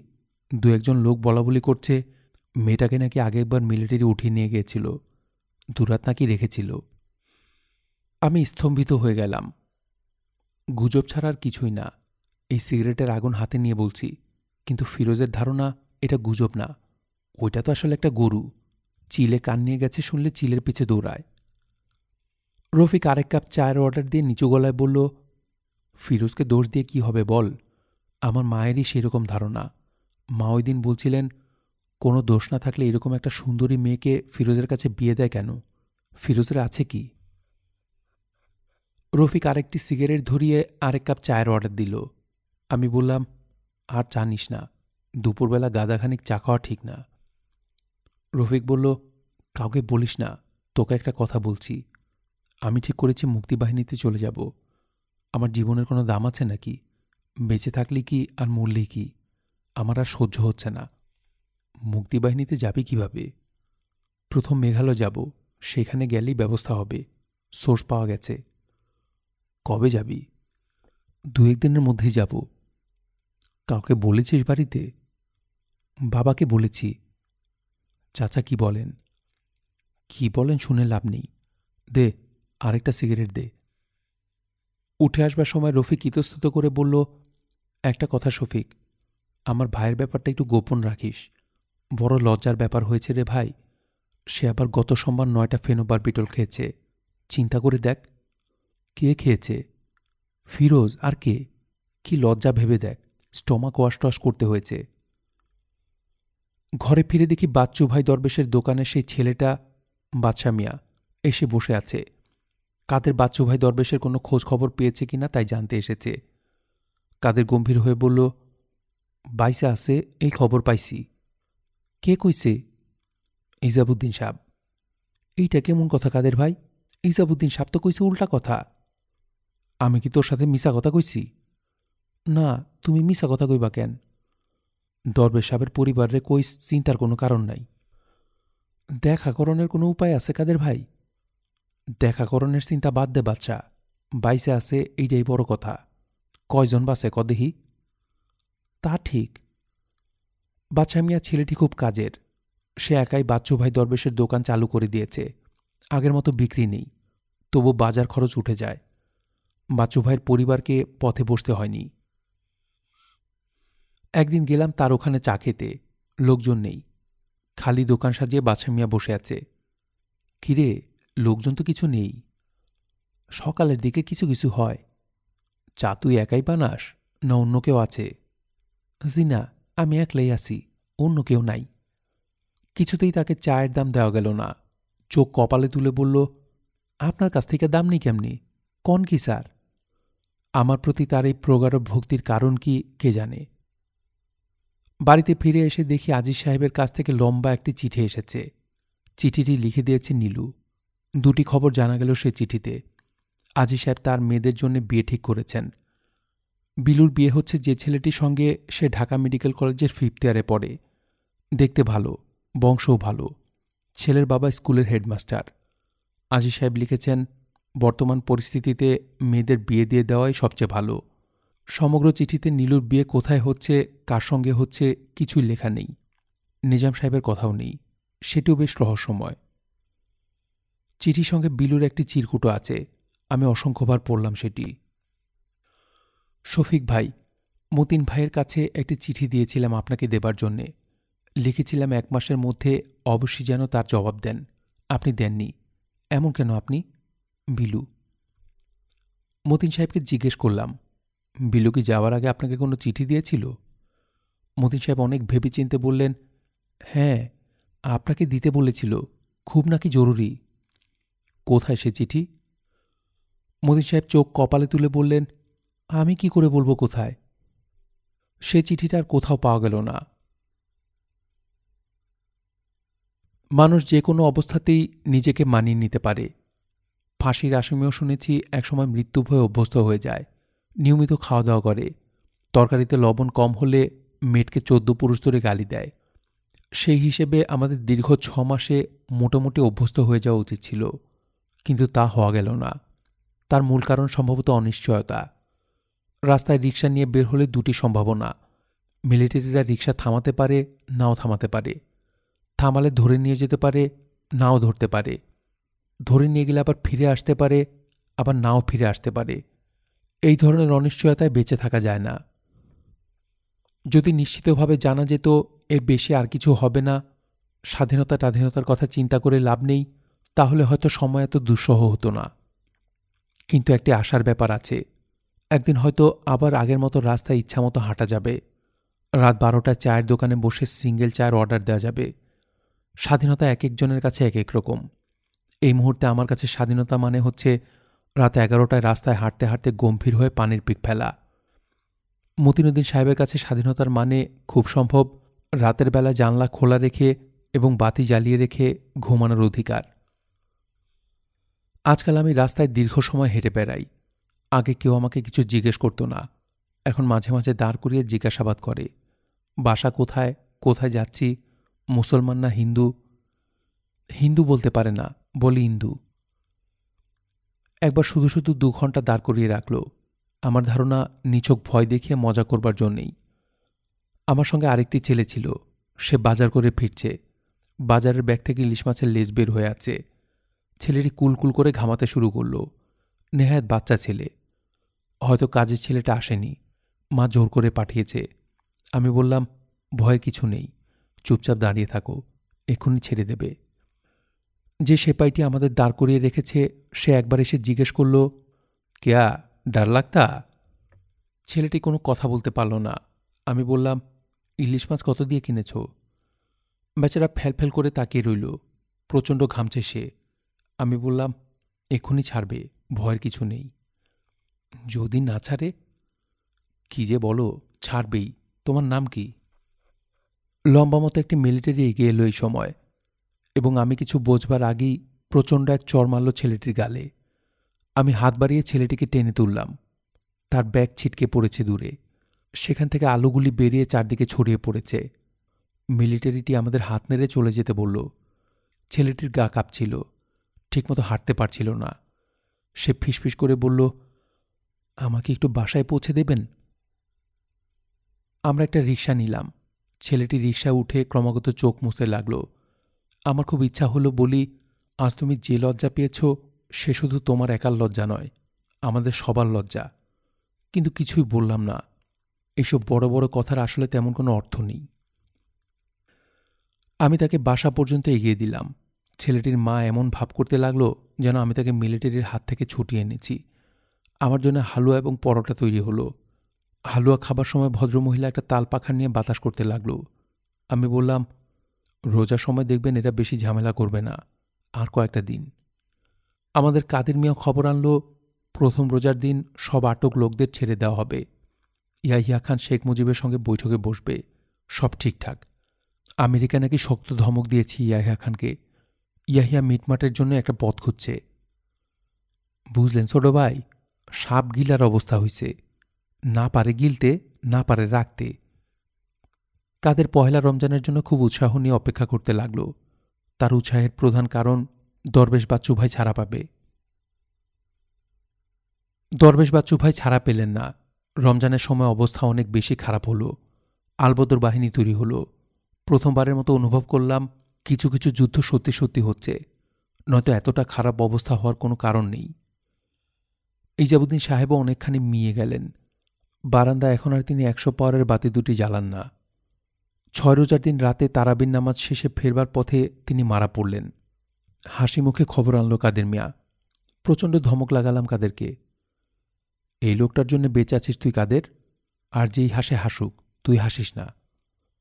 কাদেরের হাসি বন্ধ হলো না। চোখ ছোট ছোট করে বলল খেল শুরু হয়েছে ছোট ভাই। বিসমিল্লা দিয়া শুরু। মতিনুদ্দিন সাহেব শুধু বললেন, মানুষ মারাটা ঠিক না। মানুষ মারাটা কোনো হাসির জিনিস না কাদের মিয়া। ইজাবুদ্দিন সাহেব মানুষের অনেক উপকার করেছেন। দুলাভাই খবর পাঠিয়েছেন, এক্ষুনি যেতে হবে। দুলাভাইয়ের গাড়ির এই ড্রাইভারটি নতুন রাখা হয়েছে। লোকটি বিহারি। মিলিটারি গাড়ি থামালেই সে গলা বের করে এক গাদা কথা হরহর করে বলে। ফলস্বরূপ গাড়ি থেকে নামতে হয় না। দুলাভাইয়ের বাসায় গিয়ে দেখি জিনিসপত্র গোছগাছ হচ্ছে। আপার মুখে আষাঢ়ের ঘনঘটা। দুলাভাই বললেন ইন্ডিয়া যুদ্ধে নামবে, বুঝলে নাকি শফিক? শহর ছাড়ার সময় হয়ে গেছে। কখন ছাড়ছেন শহর? আন্দাজ করো দেখি। আজকে যাচ্ছেন নাকি? ঠিক, এক ঘণ্টার মধ্যে। গাড়িতে করে যাব ময়মনসিংহ। ময়মনসিংহে খবর দেয়া আছে। হঠাৎ করে যাচ্ছেন দুলাভাই? আজকে ঠিক করলেন নাকি? হ্যাঁ। আজকে ঠিক করার পিছনে কোনো কারণ আছে? আছে, সিরিয়াস কারণ আছে। বলেন শুনি। তার আগে বলো, তুমি একটা কাজ করতে পারবে কি না কি কাজ? লুনাকে তো চেনো, শিলার বান্ধবী। এক মেজর বিয়ে করতে চায় তাকে। চিনি, সেই মেয়েটিকে তোমার ওখানে নিয়ে রাখবে, শুধু আজকের রাতটা। কাল ভোরে মেয়ের এক চাচা এসে মেয়েকে নিয়ে যাবে। খবর দেয়া হয়েছে, তাকে তোমার ঠিকানা দিয়ে দিয়েছি। কিছুই বুঝতে পারছি না দুলাভাই, মেয়েটা কোথায়? এখানেই আছে, শিলার ঘরে আছে। ব্যাপার মোটামুটি এইরকম। গত দশ দিন ধরে লুনা এই বাড়িতে আছে। মেয়ের বাবা মা মেজর ভদ্রলোককে বলেছেন, মেয়ে চিটাগাং তার নানার বাড়িতে আছে। ঈদের পর আসবে। বিয়ের পাকা কথাবার্তা হবে তখন। মেজর সাহেব কিছুই বলেননি। আজ সকালে কিছু লোকজন এসে মেয়ের বাবা মাকে তুলে নিয়ে গেছে। দুলাভাইয়ের ধারণা, তাকে ধরতে আসবে আজকালের মধ্যে। বড়াপা অত্যন্ত বিরক্ত হয়ে বললেন, মেয়েকে আমার এখানে রাখার কথা আমি তো বলিনি। তোর দুলাভাই গলা বাড়িয়ে বলেছেন, এখন দেখ না ঝামেলা। ঝামেলা তো সবারই, আপা। তুমি ঝামেলায় পড়লে দেখবে সাহায্যের জন্য লোক আসছে। রাখ রাখ, লম্বা লম্বা কথা ভালো লাগে না। লম্বা কথা অনেক শুনেছি। বরাপার ঢাকা ছাড়ার ইচ্ছা মোটেই নেই। তিনি আমার সামনে একবার দুলাভাইকে বোঝাতে চেষ্টা করলেন যে সবচেয়ে ভালো হয় এই বাসা ছেড়ে দিয়ে অন্য কোথাও ওঠা। শফিকের ওখানে উঠতে দোষ কি? ঘর তো খালি পড়ে আছে। দুলাভাই অত্যন্ত গম্ভীর হয়ে বললেন, ঢাকা শহরে এক ঘণ্টার বেশি আমি থাকব না। ওরা আমাকে খুঁজছে। তুমি তো শেখ মুজিব, তোমাকে না হলে ওদের ঘুম হচ্ছে না। দুলাভাই শান্ত স্বরে ড্রাইভারকে বললেন, গাড়ি বের করতে। আমাকে বললেন, লুনাকে সব কিছু বলা হয়েছে। খুবই শক্ত মেয়ে, একটুও ঘাবড়ায়নি। আমি বললাম, যদি ওর চাচা না আসে? আসবেই। আর যদি না আসে, তাহলে তুমি বুদ্ধি খাটিয়ে যা করবার করবে। মেয়ের এক দুঃসম্পর্কের খালা আছে ঢাকায়, লুনার কাছে ঠিকানা আছে।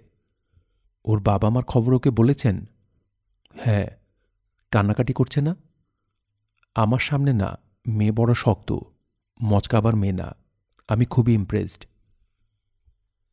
দুলাভাই খানিক্ষণ চুপ করে থেকে বললেন, একটা টেলিফোন নাম্বার দিচ্ছি।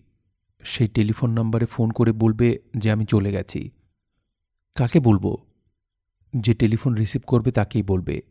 বলবে মেসেজ রাখতে, এটি কি আপনার ব্রিগেডিয়ার বন্ধুর নাম্বার? হ্যাঁ তোমার ওর কাছে যাওয়ার দরকার নেই। লুনাকে সঙ্গে নিয়ে ফিরছি। রাস্তায় নেমে প্রচণ্ড ভয় লাগল। মনে হলো রাস্তাঘাটগুলি যেন বড় নির্জন, যেন আজকেই ভয়ঙ্কর একটা কিছু ঘটবে। শাহবাগের পাশে প্রকাণ্ড একটা ট্রাক দাঁড়িয়েছিল। তার পাশ দিয়ে যাবার সময় আমার বুক কাঁপতে লাগল।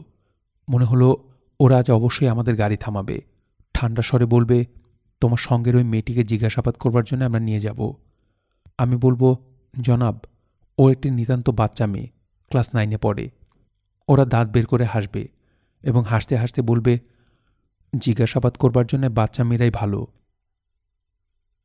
আমি নিজেকে সাহস দেবার জন্য বললাম, লুনা, ভয়ের কিছু নেই। তুমি শান্তভাবে চুপচাপ বসে থাকো। চুপচাপই তো বসে আছি। জানলা দিয়ে বারবার এদিক ওদিক তাকাচ্ছ কেন? মাথাটা নিচু করে বসো না। আহ, আপনি কেন এত ভয় পাচ্ছেন? মাথা নিচু করে বসবো কেন শুধু শুধু? ড্রাইভার গাড়ি ছোটাচ্ছে ঝড়ের মতো। এত জোরে গাড়ি চালানোর দরকারটা কি? শুধু শুধু মানুষের মনে সন্দেহ সৃষ্টি করা। আমি বললাম, ড্রাইভার সাহেব, একটু আস্তে চালান। ড্রাইভার সঙ্গে সঙ্গে গাড়ি ফার্স্ট গিয়ারে নিয়ে এলো, যা আরও সন্দেহজনক। যেই দেখবে তারই মনে হবে বদ মতলব নিয়ে গাড়ির ভেতর কেউ বসে আছে। সম্ভবত একটি লুকানো স্ট্যান্ড গান আছে। সুবিধা মতো টার্গেট পেলেই বের হয়ে আসবে। বাড়ির সামনে এসেও আমার বুকের ধকধকানি কমে না। এত খাঁখা করছে কেন চারদিক? আগে তো কখনো এরকম লাগেনি। আমি গলা উঁচিয়ে ডাকলাম এক কাদের? কাদের? কাদেরের সাড়া পাওয়া গেল না। মতিনুদ্দিন সাহেব জানলা দিয়ে মাথা বের করে আবার কচ্ছপের মতো মাথা টেনে নিলেন। তারপরে ছপাং করে জানলা বন্ধ করে ফেললেন। ভদ্রলোকের মাথা কি পুরোপুরি খারাপ হয়ে গেছে? মতিন সাহেব, আপনি নিচে এসে সুটকেসটা নিয়ে যান তো দয়া করে। মতিন সাহেব নিচে নামলেন না। শব্দ শুনে বুঝলাম ভদ্রলোক অন্য জানলাগুলোও বন্ধ করছেন। লুনা বলল, আমি নিতে পারব। তোমার নিতে হবে না, রাখো তুমি। মতিন সাহেব অমতিন সাহেব, কোনো সাড়া নেই। লুনা বলল, ওই লোকটিরই কি মাথা খারাপ? কে বলল তোমাকে? শিলা শিলা বলেছে। শিলা দেখলাম অনেক কিছুই বলেছে। এই বাড়িতে যে একটা তক্ষক আছে, তাও তার জানা। দোতলায় উঠেই বলল, এই বাড়িতে নাকি কুমিরের মতো বড় একটা তক্ষক আছে? তা আছে। কোথায়? দেখান তো। এ যে অবস্থায় আছে, সে অবস্থায় কেউ যে তক্ষকের খোঁজ করতে পারে, তা আমার জানা ছিল না। আমি গম্ভীর মুখে লুনাকে বসিয়ে রেখে মতিন সাহেবের খোঁজ করতে গেলাম। তিনি কাদেরের ঘরে, দরজা ভেতর থেকে বন্ধ। দরজা খোলেন মতিন সাহেব? ওই মেয়েটা কে? আমার ভাগ্নি, আপনি দরজা বন্ধ করে বসে আছেন কেন? মতি সাহেব দরজা খুলে ফিসফিস করে বললেন, আপন ভাগ্নি? তা দিয়ে দরকার কি আপনার? মতিন সাহেব দীর্ঘ সময় চুপচাপ থেকে বললেন, মেয়েটাকে আমি চিনি, শফি সাহেব। আপনাকে আমি আগে বলিনি। একদিন সন্ধ্যাবেলায় ঘুমিয়ে পড়েছিলাম। হঠাৎ ঘুম ভেঙে গেল। ঘরের মধ্যে কেমন যেন একটা মিষ্টি গন্ধ।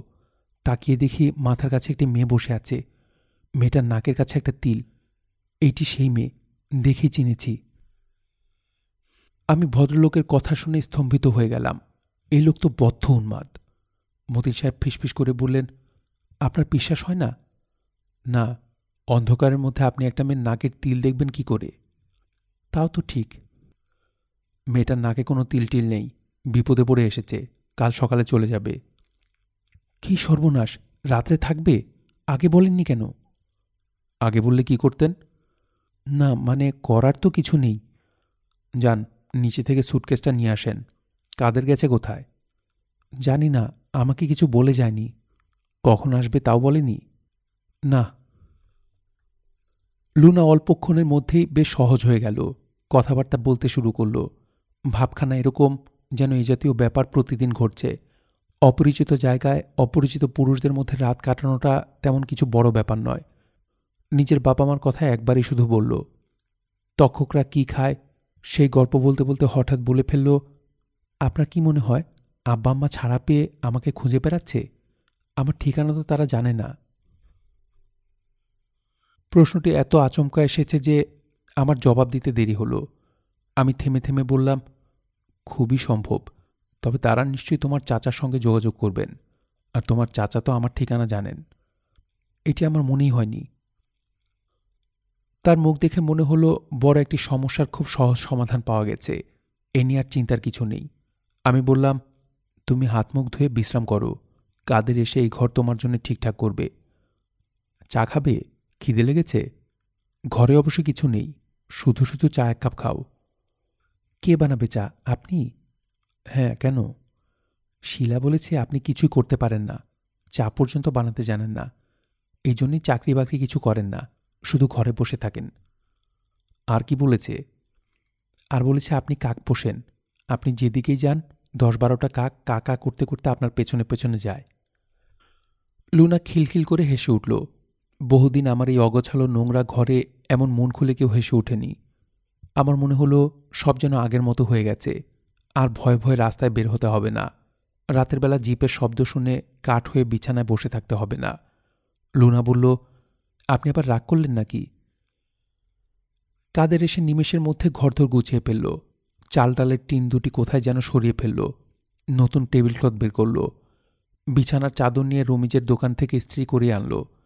বইয়ের শেলফ গুছিয়ে মতিন সাহেবকে নিয়ে ধরাধরি করে বড় ট্রাঙ্কটা সরানো হলো। এতে নাকি হাঁটা চলার জায়গা বেশি হবে। এক ফাঁকে আমাকে এসে ফিসফিস করে বলে গেল মিস এলে না থাকলে ঘরের কোনো সৌন্দর্য নাই। এই কথাটা ছোটু ভাই খুব খাঁটি। লাখ কথার এক কথা। লুনার থাকার ব্যবস্থা হলো আমার ঘরে। আমি গেলাম কাদেরের ঘরে। মতিন সাহেব বললেন, তিনি বারান্দায় বসে থাকবেন। ঘরে একটি মহিলা আছে। সবাই ঘুমিয়ে পড়াটা ঠিক হবে না। তার যখন এমনিতেই ঘুম হয় না, কাজে অসুবিধা কিছু নেই। আমি লুনাকে বেশ কয়েকবার বললাম, ভয়ের কিছু নেই। একটা রাত দেখতে দেখতে কেটে যাবে। আর যদি ভয় টয় লাগে, ডাকবে। আমার খুব সজাগ ঘুম। না, আমার ভয় লাগছে না। কাদের বলল চিন্তার কিছু নাই, আফা। কোনো বেসাল দেখলে আমার কাছে খবর আসব। লোক আছে আমার, আফা। আগের দিন আর নাই। কাদের যে একজন বিশিষ্ট ব্যক্তি হয়ে উঠেছে, বেচাল দেখলেই তার কাছে খবর চলে আসবে তা জানা ছিল না। সে কয়েকদিন আগে ঘোষণা করেছে, এইভাবে থাকা ঠিক না। কিছু করা বিশেষ প্রয়োজন। মতিন সাহেবের কাছে শুনলাম, কাদের নাকি কার কার সঙ্গে যোগাযোগ করেছে? তারা তাকে নিয়ে যাবে। কখন নেবে, কি, তা গোপন। হঠাৎ একদিন হয়তো চলে যেতে হবে। এই ব্যাপারে আমার সঙ্গে তার কোনো কথা হয়নি। সরাসরি আমার সঙ্গে কথা বলার বোধহয় তার ইচ্ছাও নেই।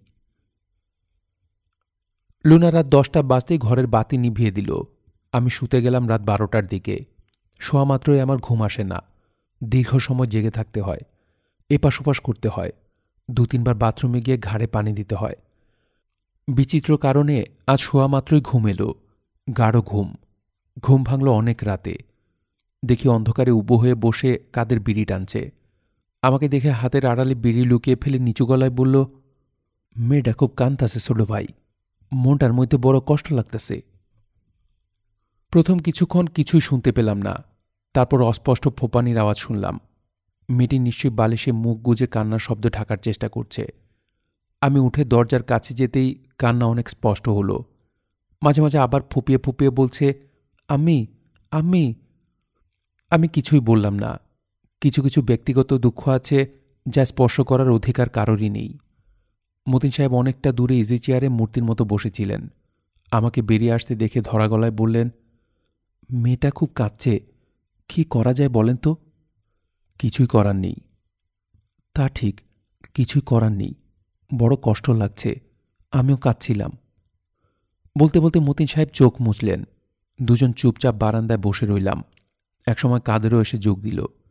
শেষ রাতের দিকে বৃষ্টি পড়তে লাগল। জাম গাছের পাতায় সরসর শব্দ উঠল। লুনা ফোপাতে ফোপাতে ডাকল আমি আমি পরদিন লুনার চাচা লুনাকে নিতে এলেন না। সন্ধ্যার পর মডার্ন ফার্মেসি থেকে টেলিফোন করতে চেষ্টা করলাম। অপারেটর বলল, ঢাকা নারায়ণগঞ্জ টেলিফোন এক্সচেঞ্জ নষ্ট। কখন ঠিক হবে তা জানে না। আমি বাসায় ফিরে দেখি লুনা মুখ কালো করে বসে আছে। আমি বললাম, নিশ্চয় কোনো কাজে আটকা পড়েছেন। কাল নিশ্চয় আসবেন। লুনা কোনো কথা টথা বলল না। কালকে আমি তোমার খালার বাসা খুঁজে বের করব। চা খেয়েই চলে যাব। তোমার কাছে ঠিকানা আছে না? জি, আছে। আমি খুব ভোরেই যাব। যদি এর মধ্যে তোমার চাচা চলে আসেন তাহলে তুমি তার সঙ্গে চলে যাবে। অবশ্যই যাবে। আমার জন্য অপেক্ষা করবে না। লুনা শান্তস্বরে বলল, না, আমি আপনার জন্য অপেক্ষা করব। আমার ফিরতে কত দেরি হবে কে জানে? হয়তো আটকা পড়ে যাব রাস্তায়। তুমি অপেক্ষা করবে না। যত তাড়াতাড়ি পৌঁছানো যায়, ততই ভালো। রাত্রে ভাত খাওয়ার জন্য ডাকতে গিয়ে দেখি চাদর মুড়ি দিয়ে শুয়ে আছে। আমি ভাত খাব না। তোমার কি শরীর খারাপ না জি না। না তো চোখ মুখ কেমন যেন ফোলা ফোলা লাগছে।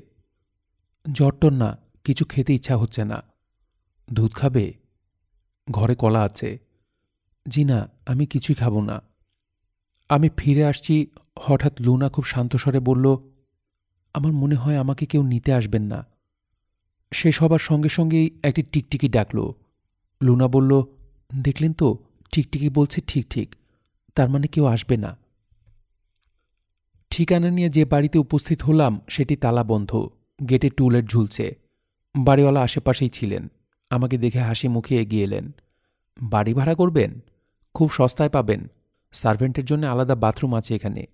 গত বছর দেওয়াল ডিস্টেম্পার করলাম। বাড়ি ভাড়ার জন্য আসিনি, খোরশেদ আলী সাহেবের খোঁজ করছি। শুনে ভদ্রলোক খুব হতাশ হলেন।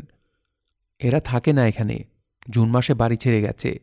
অঞ্চলটা নাকি নিরাপদ না। বলেন দেখি কোন অঞ্চলটা নিরাপদ। আমি তো এখানেই আছি। আমার কিছু হয়েছে? বলেন দেখি।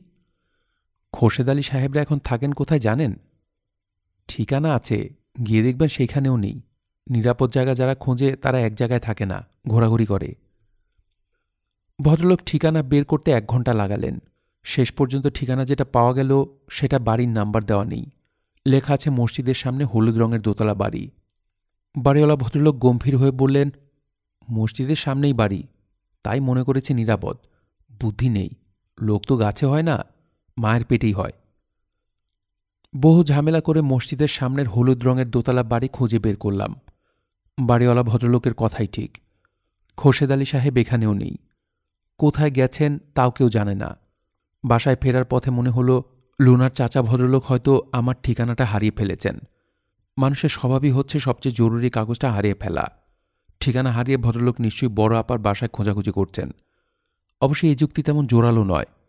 বড় আপার বাসার দারোয়ান শমশের মিয়া আমার ঠিকানা খুব ভালো করে জানে। তবে এটা অসম্ভব নয় যে শমশের মিয়াকে বিদায় করে নতুন লোক রাখা হয়েছে। খুব সম্ভব বিহারি কেউ।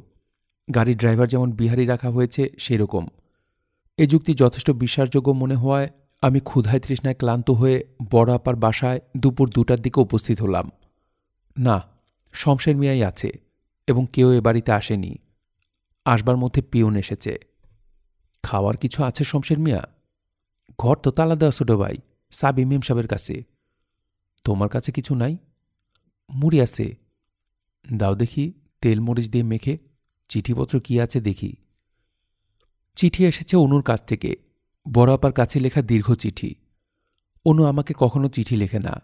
নববর্ষের সময় কার্ড পাঠায়। বড় আপার কাছে লেখা চিঠি আমার পড়তে কোনো দোষ নেই। এই চিন্তা করে চিঠি খুলে ফেললাম। চিঠি পড়ে বড়ই কষ্ট লাগল। এই যে এত বড় একটা দুঃসময় যাচ্ছে আমাদের সেই সম্পর্কে শুধু একটি লাইন লেখা। দেশের খবর শুনে খুব চিন্তা লাগছে, সাবধানে থাকবি। তার পরপরই তিন পৃষ্ঠা জুড়ে মন্টানা যাওয়ার পথে কি ঝামেলা হয়েছিল সেটা লেখা। আইডাহো ছাড়ার পাঁচ ঘণ্টা পর গাড়ির ট্রান্সমিশন গেল বন্ধ হয়ে। হাইওয়েতে দু ঘণ্টা বসে থাকতে হলো। শেষ পর্যন্ত হাইওয়ে পেট্রোল পুলিশ এসে রাত তিনটার সময় একটা অতি বাজে হোটেলে নিয়ে তুলল। পেটে প্রচণ্ড খিদে। ভেন্ডিং মেশিনে আপেল আর মিল্ক চকলেট ছাড়া কিছু নেই। বাধ্য হয়ে আপেল আর চকলেট খেয়ে ঘুমোতে যেতে হলো সবাইকে।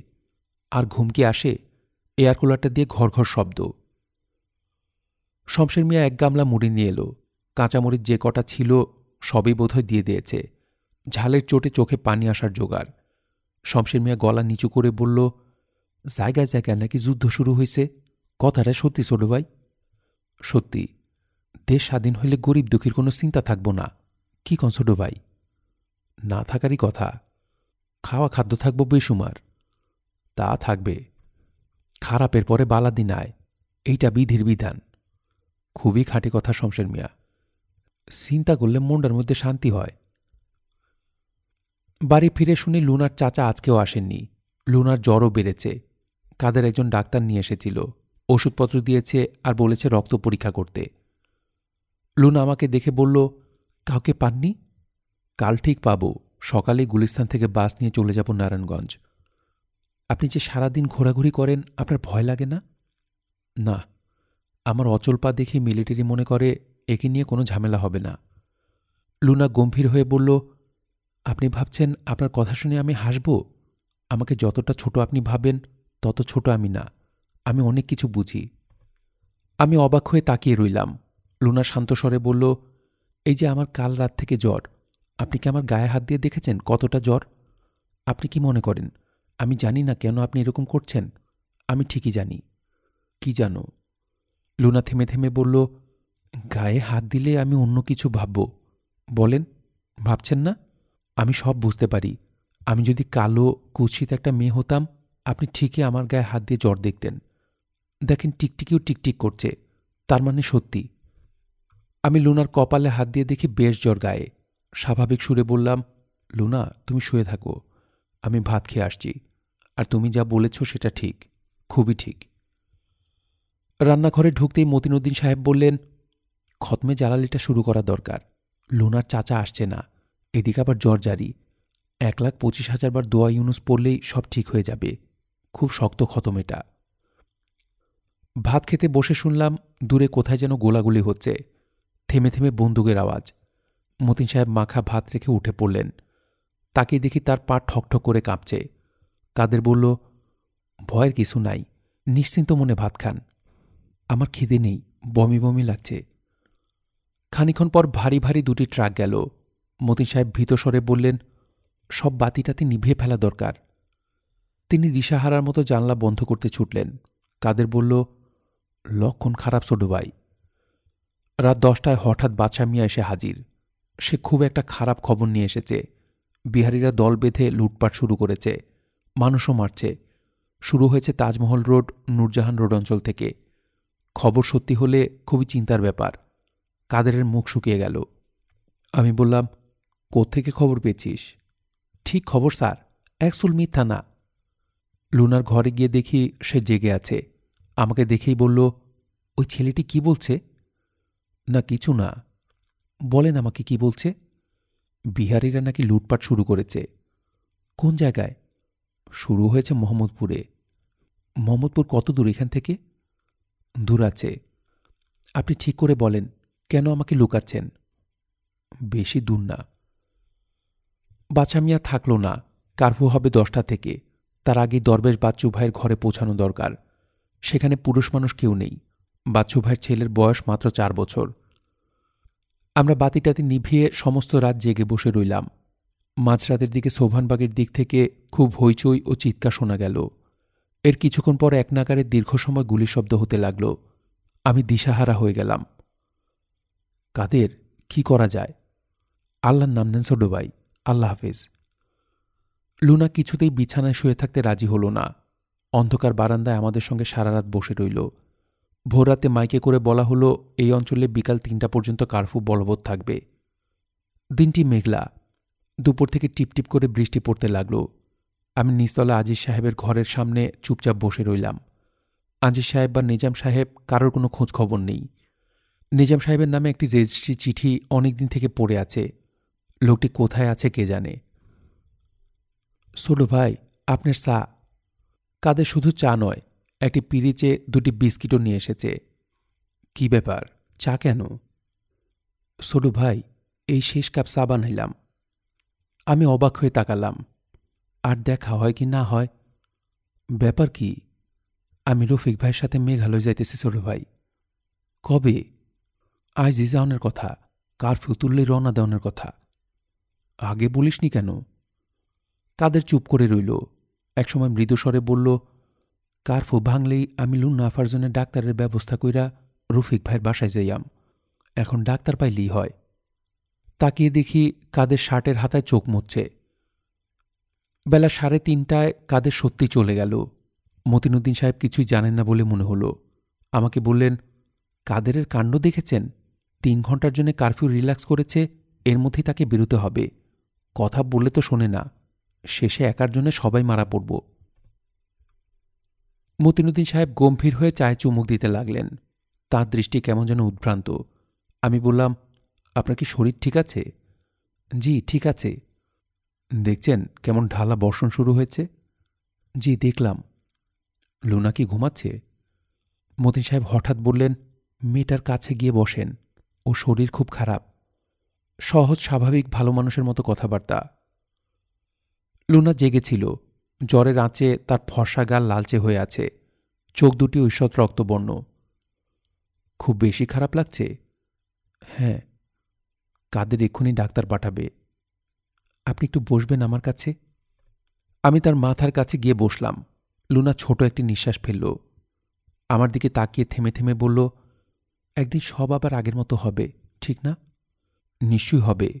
খুব বেশি দেরিও নেই। সে সময় আপনাকে আমাদের বাসায় কয়েকদিন এসে থাকতে হবে। মতিন সাহেবকে আর কাদের কেউ হ্যাঁ নিশ্চয়ই। ভালোই হবে। তখন কিন্তু হেন তেন অজুহাত দিতে পারবেন না। আচ্ছা ঠিক আছে। আপনার থাকার ইচ্ছা নেই। হাসছেন মনে মনে। আরে না। আর যখন সব কিছু ঠিকঠাক হয়ে যাবে, তখন কিন্তু আমি প্রায় আপনার এখানে বেড়াতে আসব। তা তো আসবেই। তখন আমার সঙ্গে অনেক কথা বলতে হবে। তখন যদি আপনি মনে করেন যে বাচ্চা মেয়ের সঙ্গে আমি কি কথা বলব তাহলে খুব রাগ করব। না, রাগ করতে দেব না। আমি কিন্তু মোটেই বাচ্চা মেয়ে না, আমি অনেক কিছু জানি। ও কি, আপনি হাসছেন কেন? কই, হাসছি কোথায়? মনে মনে হাসছেন, আমি ঠিক বুঝতে পারছি। যান, আপনার সঙ্গে কথা বলব না আমি। লুনা ঝিম মেরে গেল। দীর্ঘ সময় কোনো কথাবার্তা বলল না। আমি চুপচাপ কাছে বসে রইলাম। কাদের কি ডাক্তারের কথা বলতে ভুলে গিয়েছে? ভুলবার কথা তো নয়। লুনা সমস্ত দিন কিছুই খায়নি। আমি এক গ্লাস দুধ এনে দিলাম। সে তা স্পর্শ করল না। একসময় গাঢ় রক্তবর্ণ চোখ মেলে বলল, কাদের এবং মতিন সাহেব, এদের একটু ডেকে জিজ্ঞেস করুন তো, ওরা আমাদের বাসায় থাকবে কি না? নিশ্চয়ই থাকবে। তবু আপনি জিজ্ঞেস করুন। মতিন সাহেবকে ডেকে আনলাম। লুনা জড়িত স্বরে বলল, আপনি কি থাকবেন আমাদের বাসায় কিছুদিন? থাকতে হবে। না বললে শুনব না। মতিন সাহেব মুখ কালো করে বললেন, জ্বর মনে হয় খুব বেশি। আমি বললাম হ্যাঁ অনেক বেশি। কাদের ডাক্তার পাঠাবে? কখন পাঠাবে? কার্ফু ভাঙার আগেই পাঠাবে। লুনা বলল, কোনো ডাক্তার আসবে না। কেউ আসবে না আমার জন্যে। ডাক্তার সত্যি সত্যি এলো না। সন্ধ্যার আগে আগে বাদশা মিয়া এসে উপস্থিত। জানা গেল কাদের দুজন ডাক্তারের কাছে গিয়েছিল। তাদের একজন বলেছেন, পরদিন সকালবেলায় আসবেন। অন্যজন বলেছেন হাসপাতালে নিয়ে যেতে। সন্ধ্যা ছটা থেকে আবার কারফু। লুনা আচ্ছনের মতো পড়ে আছে। মাঝে মাঝে বেশ সহজভাবে কথা বলে। পরক্ষণেই নিজের মনে বিড়বিড় করে। একবার খুব স্বাভাবিকভাবে বলল, ঠিক করে বলুন তো, আমার চেয়ে সুন্দরী কোনো মেয়ে দেখেছেন? আমাকে খুশি করবার জন্য বলবেন না। আমি ঠিক বুঝে ফেলব। আমি চুপ করে রইলাম। লুনার মুখে আচ্ছন্ন ভাব। চুপ করে থাকলে হবে না, বলতে হবে। তোমার চেয়ে কোনো সুন্দরী মেয়ে আমি দেখিনি, লুনা। সত্যি? হ্যাঁ। আমার গা গাছই বলুন। রাত বাড়ার সঙ্গে সঙ্গে লুনার অবস্থা খুব খারাপ হলো। মনে হলো লোকজন ঠিক চিনতে পারছে না। মতিন সাহেব ঘরে ঢুকতেই বলল, আপনি আমার আম্মিকে একটু ডেকে দেবেন? মতিন সাহেব অবাক হয়ে তাকিয়ে রইলেন। ডেকে দিন না, বেশিক্ষণ কথা বলব না, সত্যি বলছি। মতিন সাহেব গম্ভীর হয়ে বললেন, শফিক ভাই আমি ডাক্তারের খোঁজে যাব। আপনি ওর কাছে বসে থাকুন। হাসপাতালে নিতে হবে। মতিন সাহেবের ভাবভঙ্গি অত্যন্ত স্বাভাবিক। সহজ, সাধারণ মানুষের মতো কাপড় পরলেন। বাছা অবাক হয়ে বলল, কার ফুর মধ্যে যাইবেন? হ্যাঁ। আমি বললাম, সত্যি সত্যি বেরোচ্ছেন মতিন সাহেব? হ্যাঁ। কাদের মুক্তিবাহিনীতে গেছে, শুনেছেন? শুনেছি। বাছা বলল, খুব নাকি কানতেছিল? কান্দার তো কিছু নাই। কি বলেন মতিনুদ্দিন সাহেব জুতো পায়ে দিতে দিতে বললেন, দেখবেন, একদিন সব ঠিক হয়ে যাবে। আমি বসে রইলাম মেয়েটির পাশে। জানলা দিয়ে দেখছি শান্ত ভঙ্গিতে পা ফেলে মতিনুদ্দিন সাহেব এগোচ্ছেন। ল্যাম্পপোস্টের আলোয় তার দীর্ঘ ছায়া পড়েছে। একদিন এই দুঃস্বপ্ন নিশ্চয়ই কাটবে। এই অপূর্ব রূপবতী মেয়েটি গাঢ় নীল রঙের শাড়ি পরে হয়তো সত্যি সত্যি বেড়াতে আসবে এ বাড়িতে। বিলু নীলরা ফিরে আসবে একতলায়। অকারণে বিলু দোতলায় উঠে এসে চোখ ঘুরিয়ে বলবে আচ্ছা বলুন দেখি, দুই এবং তিন যোগ করলে কখন সাত হয়? কনিষ্ক ফিরে এসে গর্বিত ভঙ্গিতে রেলিংয়ে বসে ডাকবে, কা কা। কাদের মিয়া বিরক্ত ভঙ্গিতে বলবে, কি অলক্ষণ? যা যা, ভাগ। গভীর রাত্রে মুসুলধারে বসন হবে। সেই বসন অগ্রাহ্য করে পাড়ার বখাটে ছেলেরা সেকেন্ড শো সিনেমা দেখে শীষ দিতে দিতে বাড়ি ফিরবে। বৃষ্টির ছাটে আমার তোষক ভিজে যাবে। তবু আমি আলস্য করে উঠব না। আমি বসেই রইলাম বসেই রইলাম। লুনা ফিসফিস করে তার মাকে একবার ডাকল। হঠাৎ লক্ষ্য করলাম, মতিন সাহেব ঠিকই বলেছেন, মেয়েটির নাকের ডগায় ছোট একটি লাল রঙের তিল। বহু দূরে একসঙ্গে অনেকগুলি কুকুর ডাকতে লাগল। আমার ঘরের প্রাচীন তক্ষকটি বুকশেলফের কাছ থেকে মাথা ঘুরিয়ে গম্ভীর ভঙ্গিতে আমাদের দিকে তাকিয়ে রইল।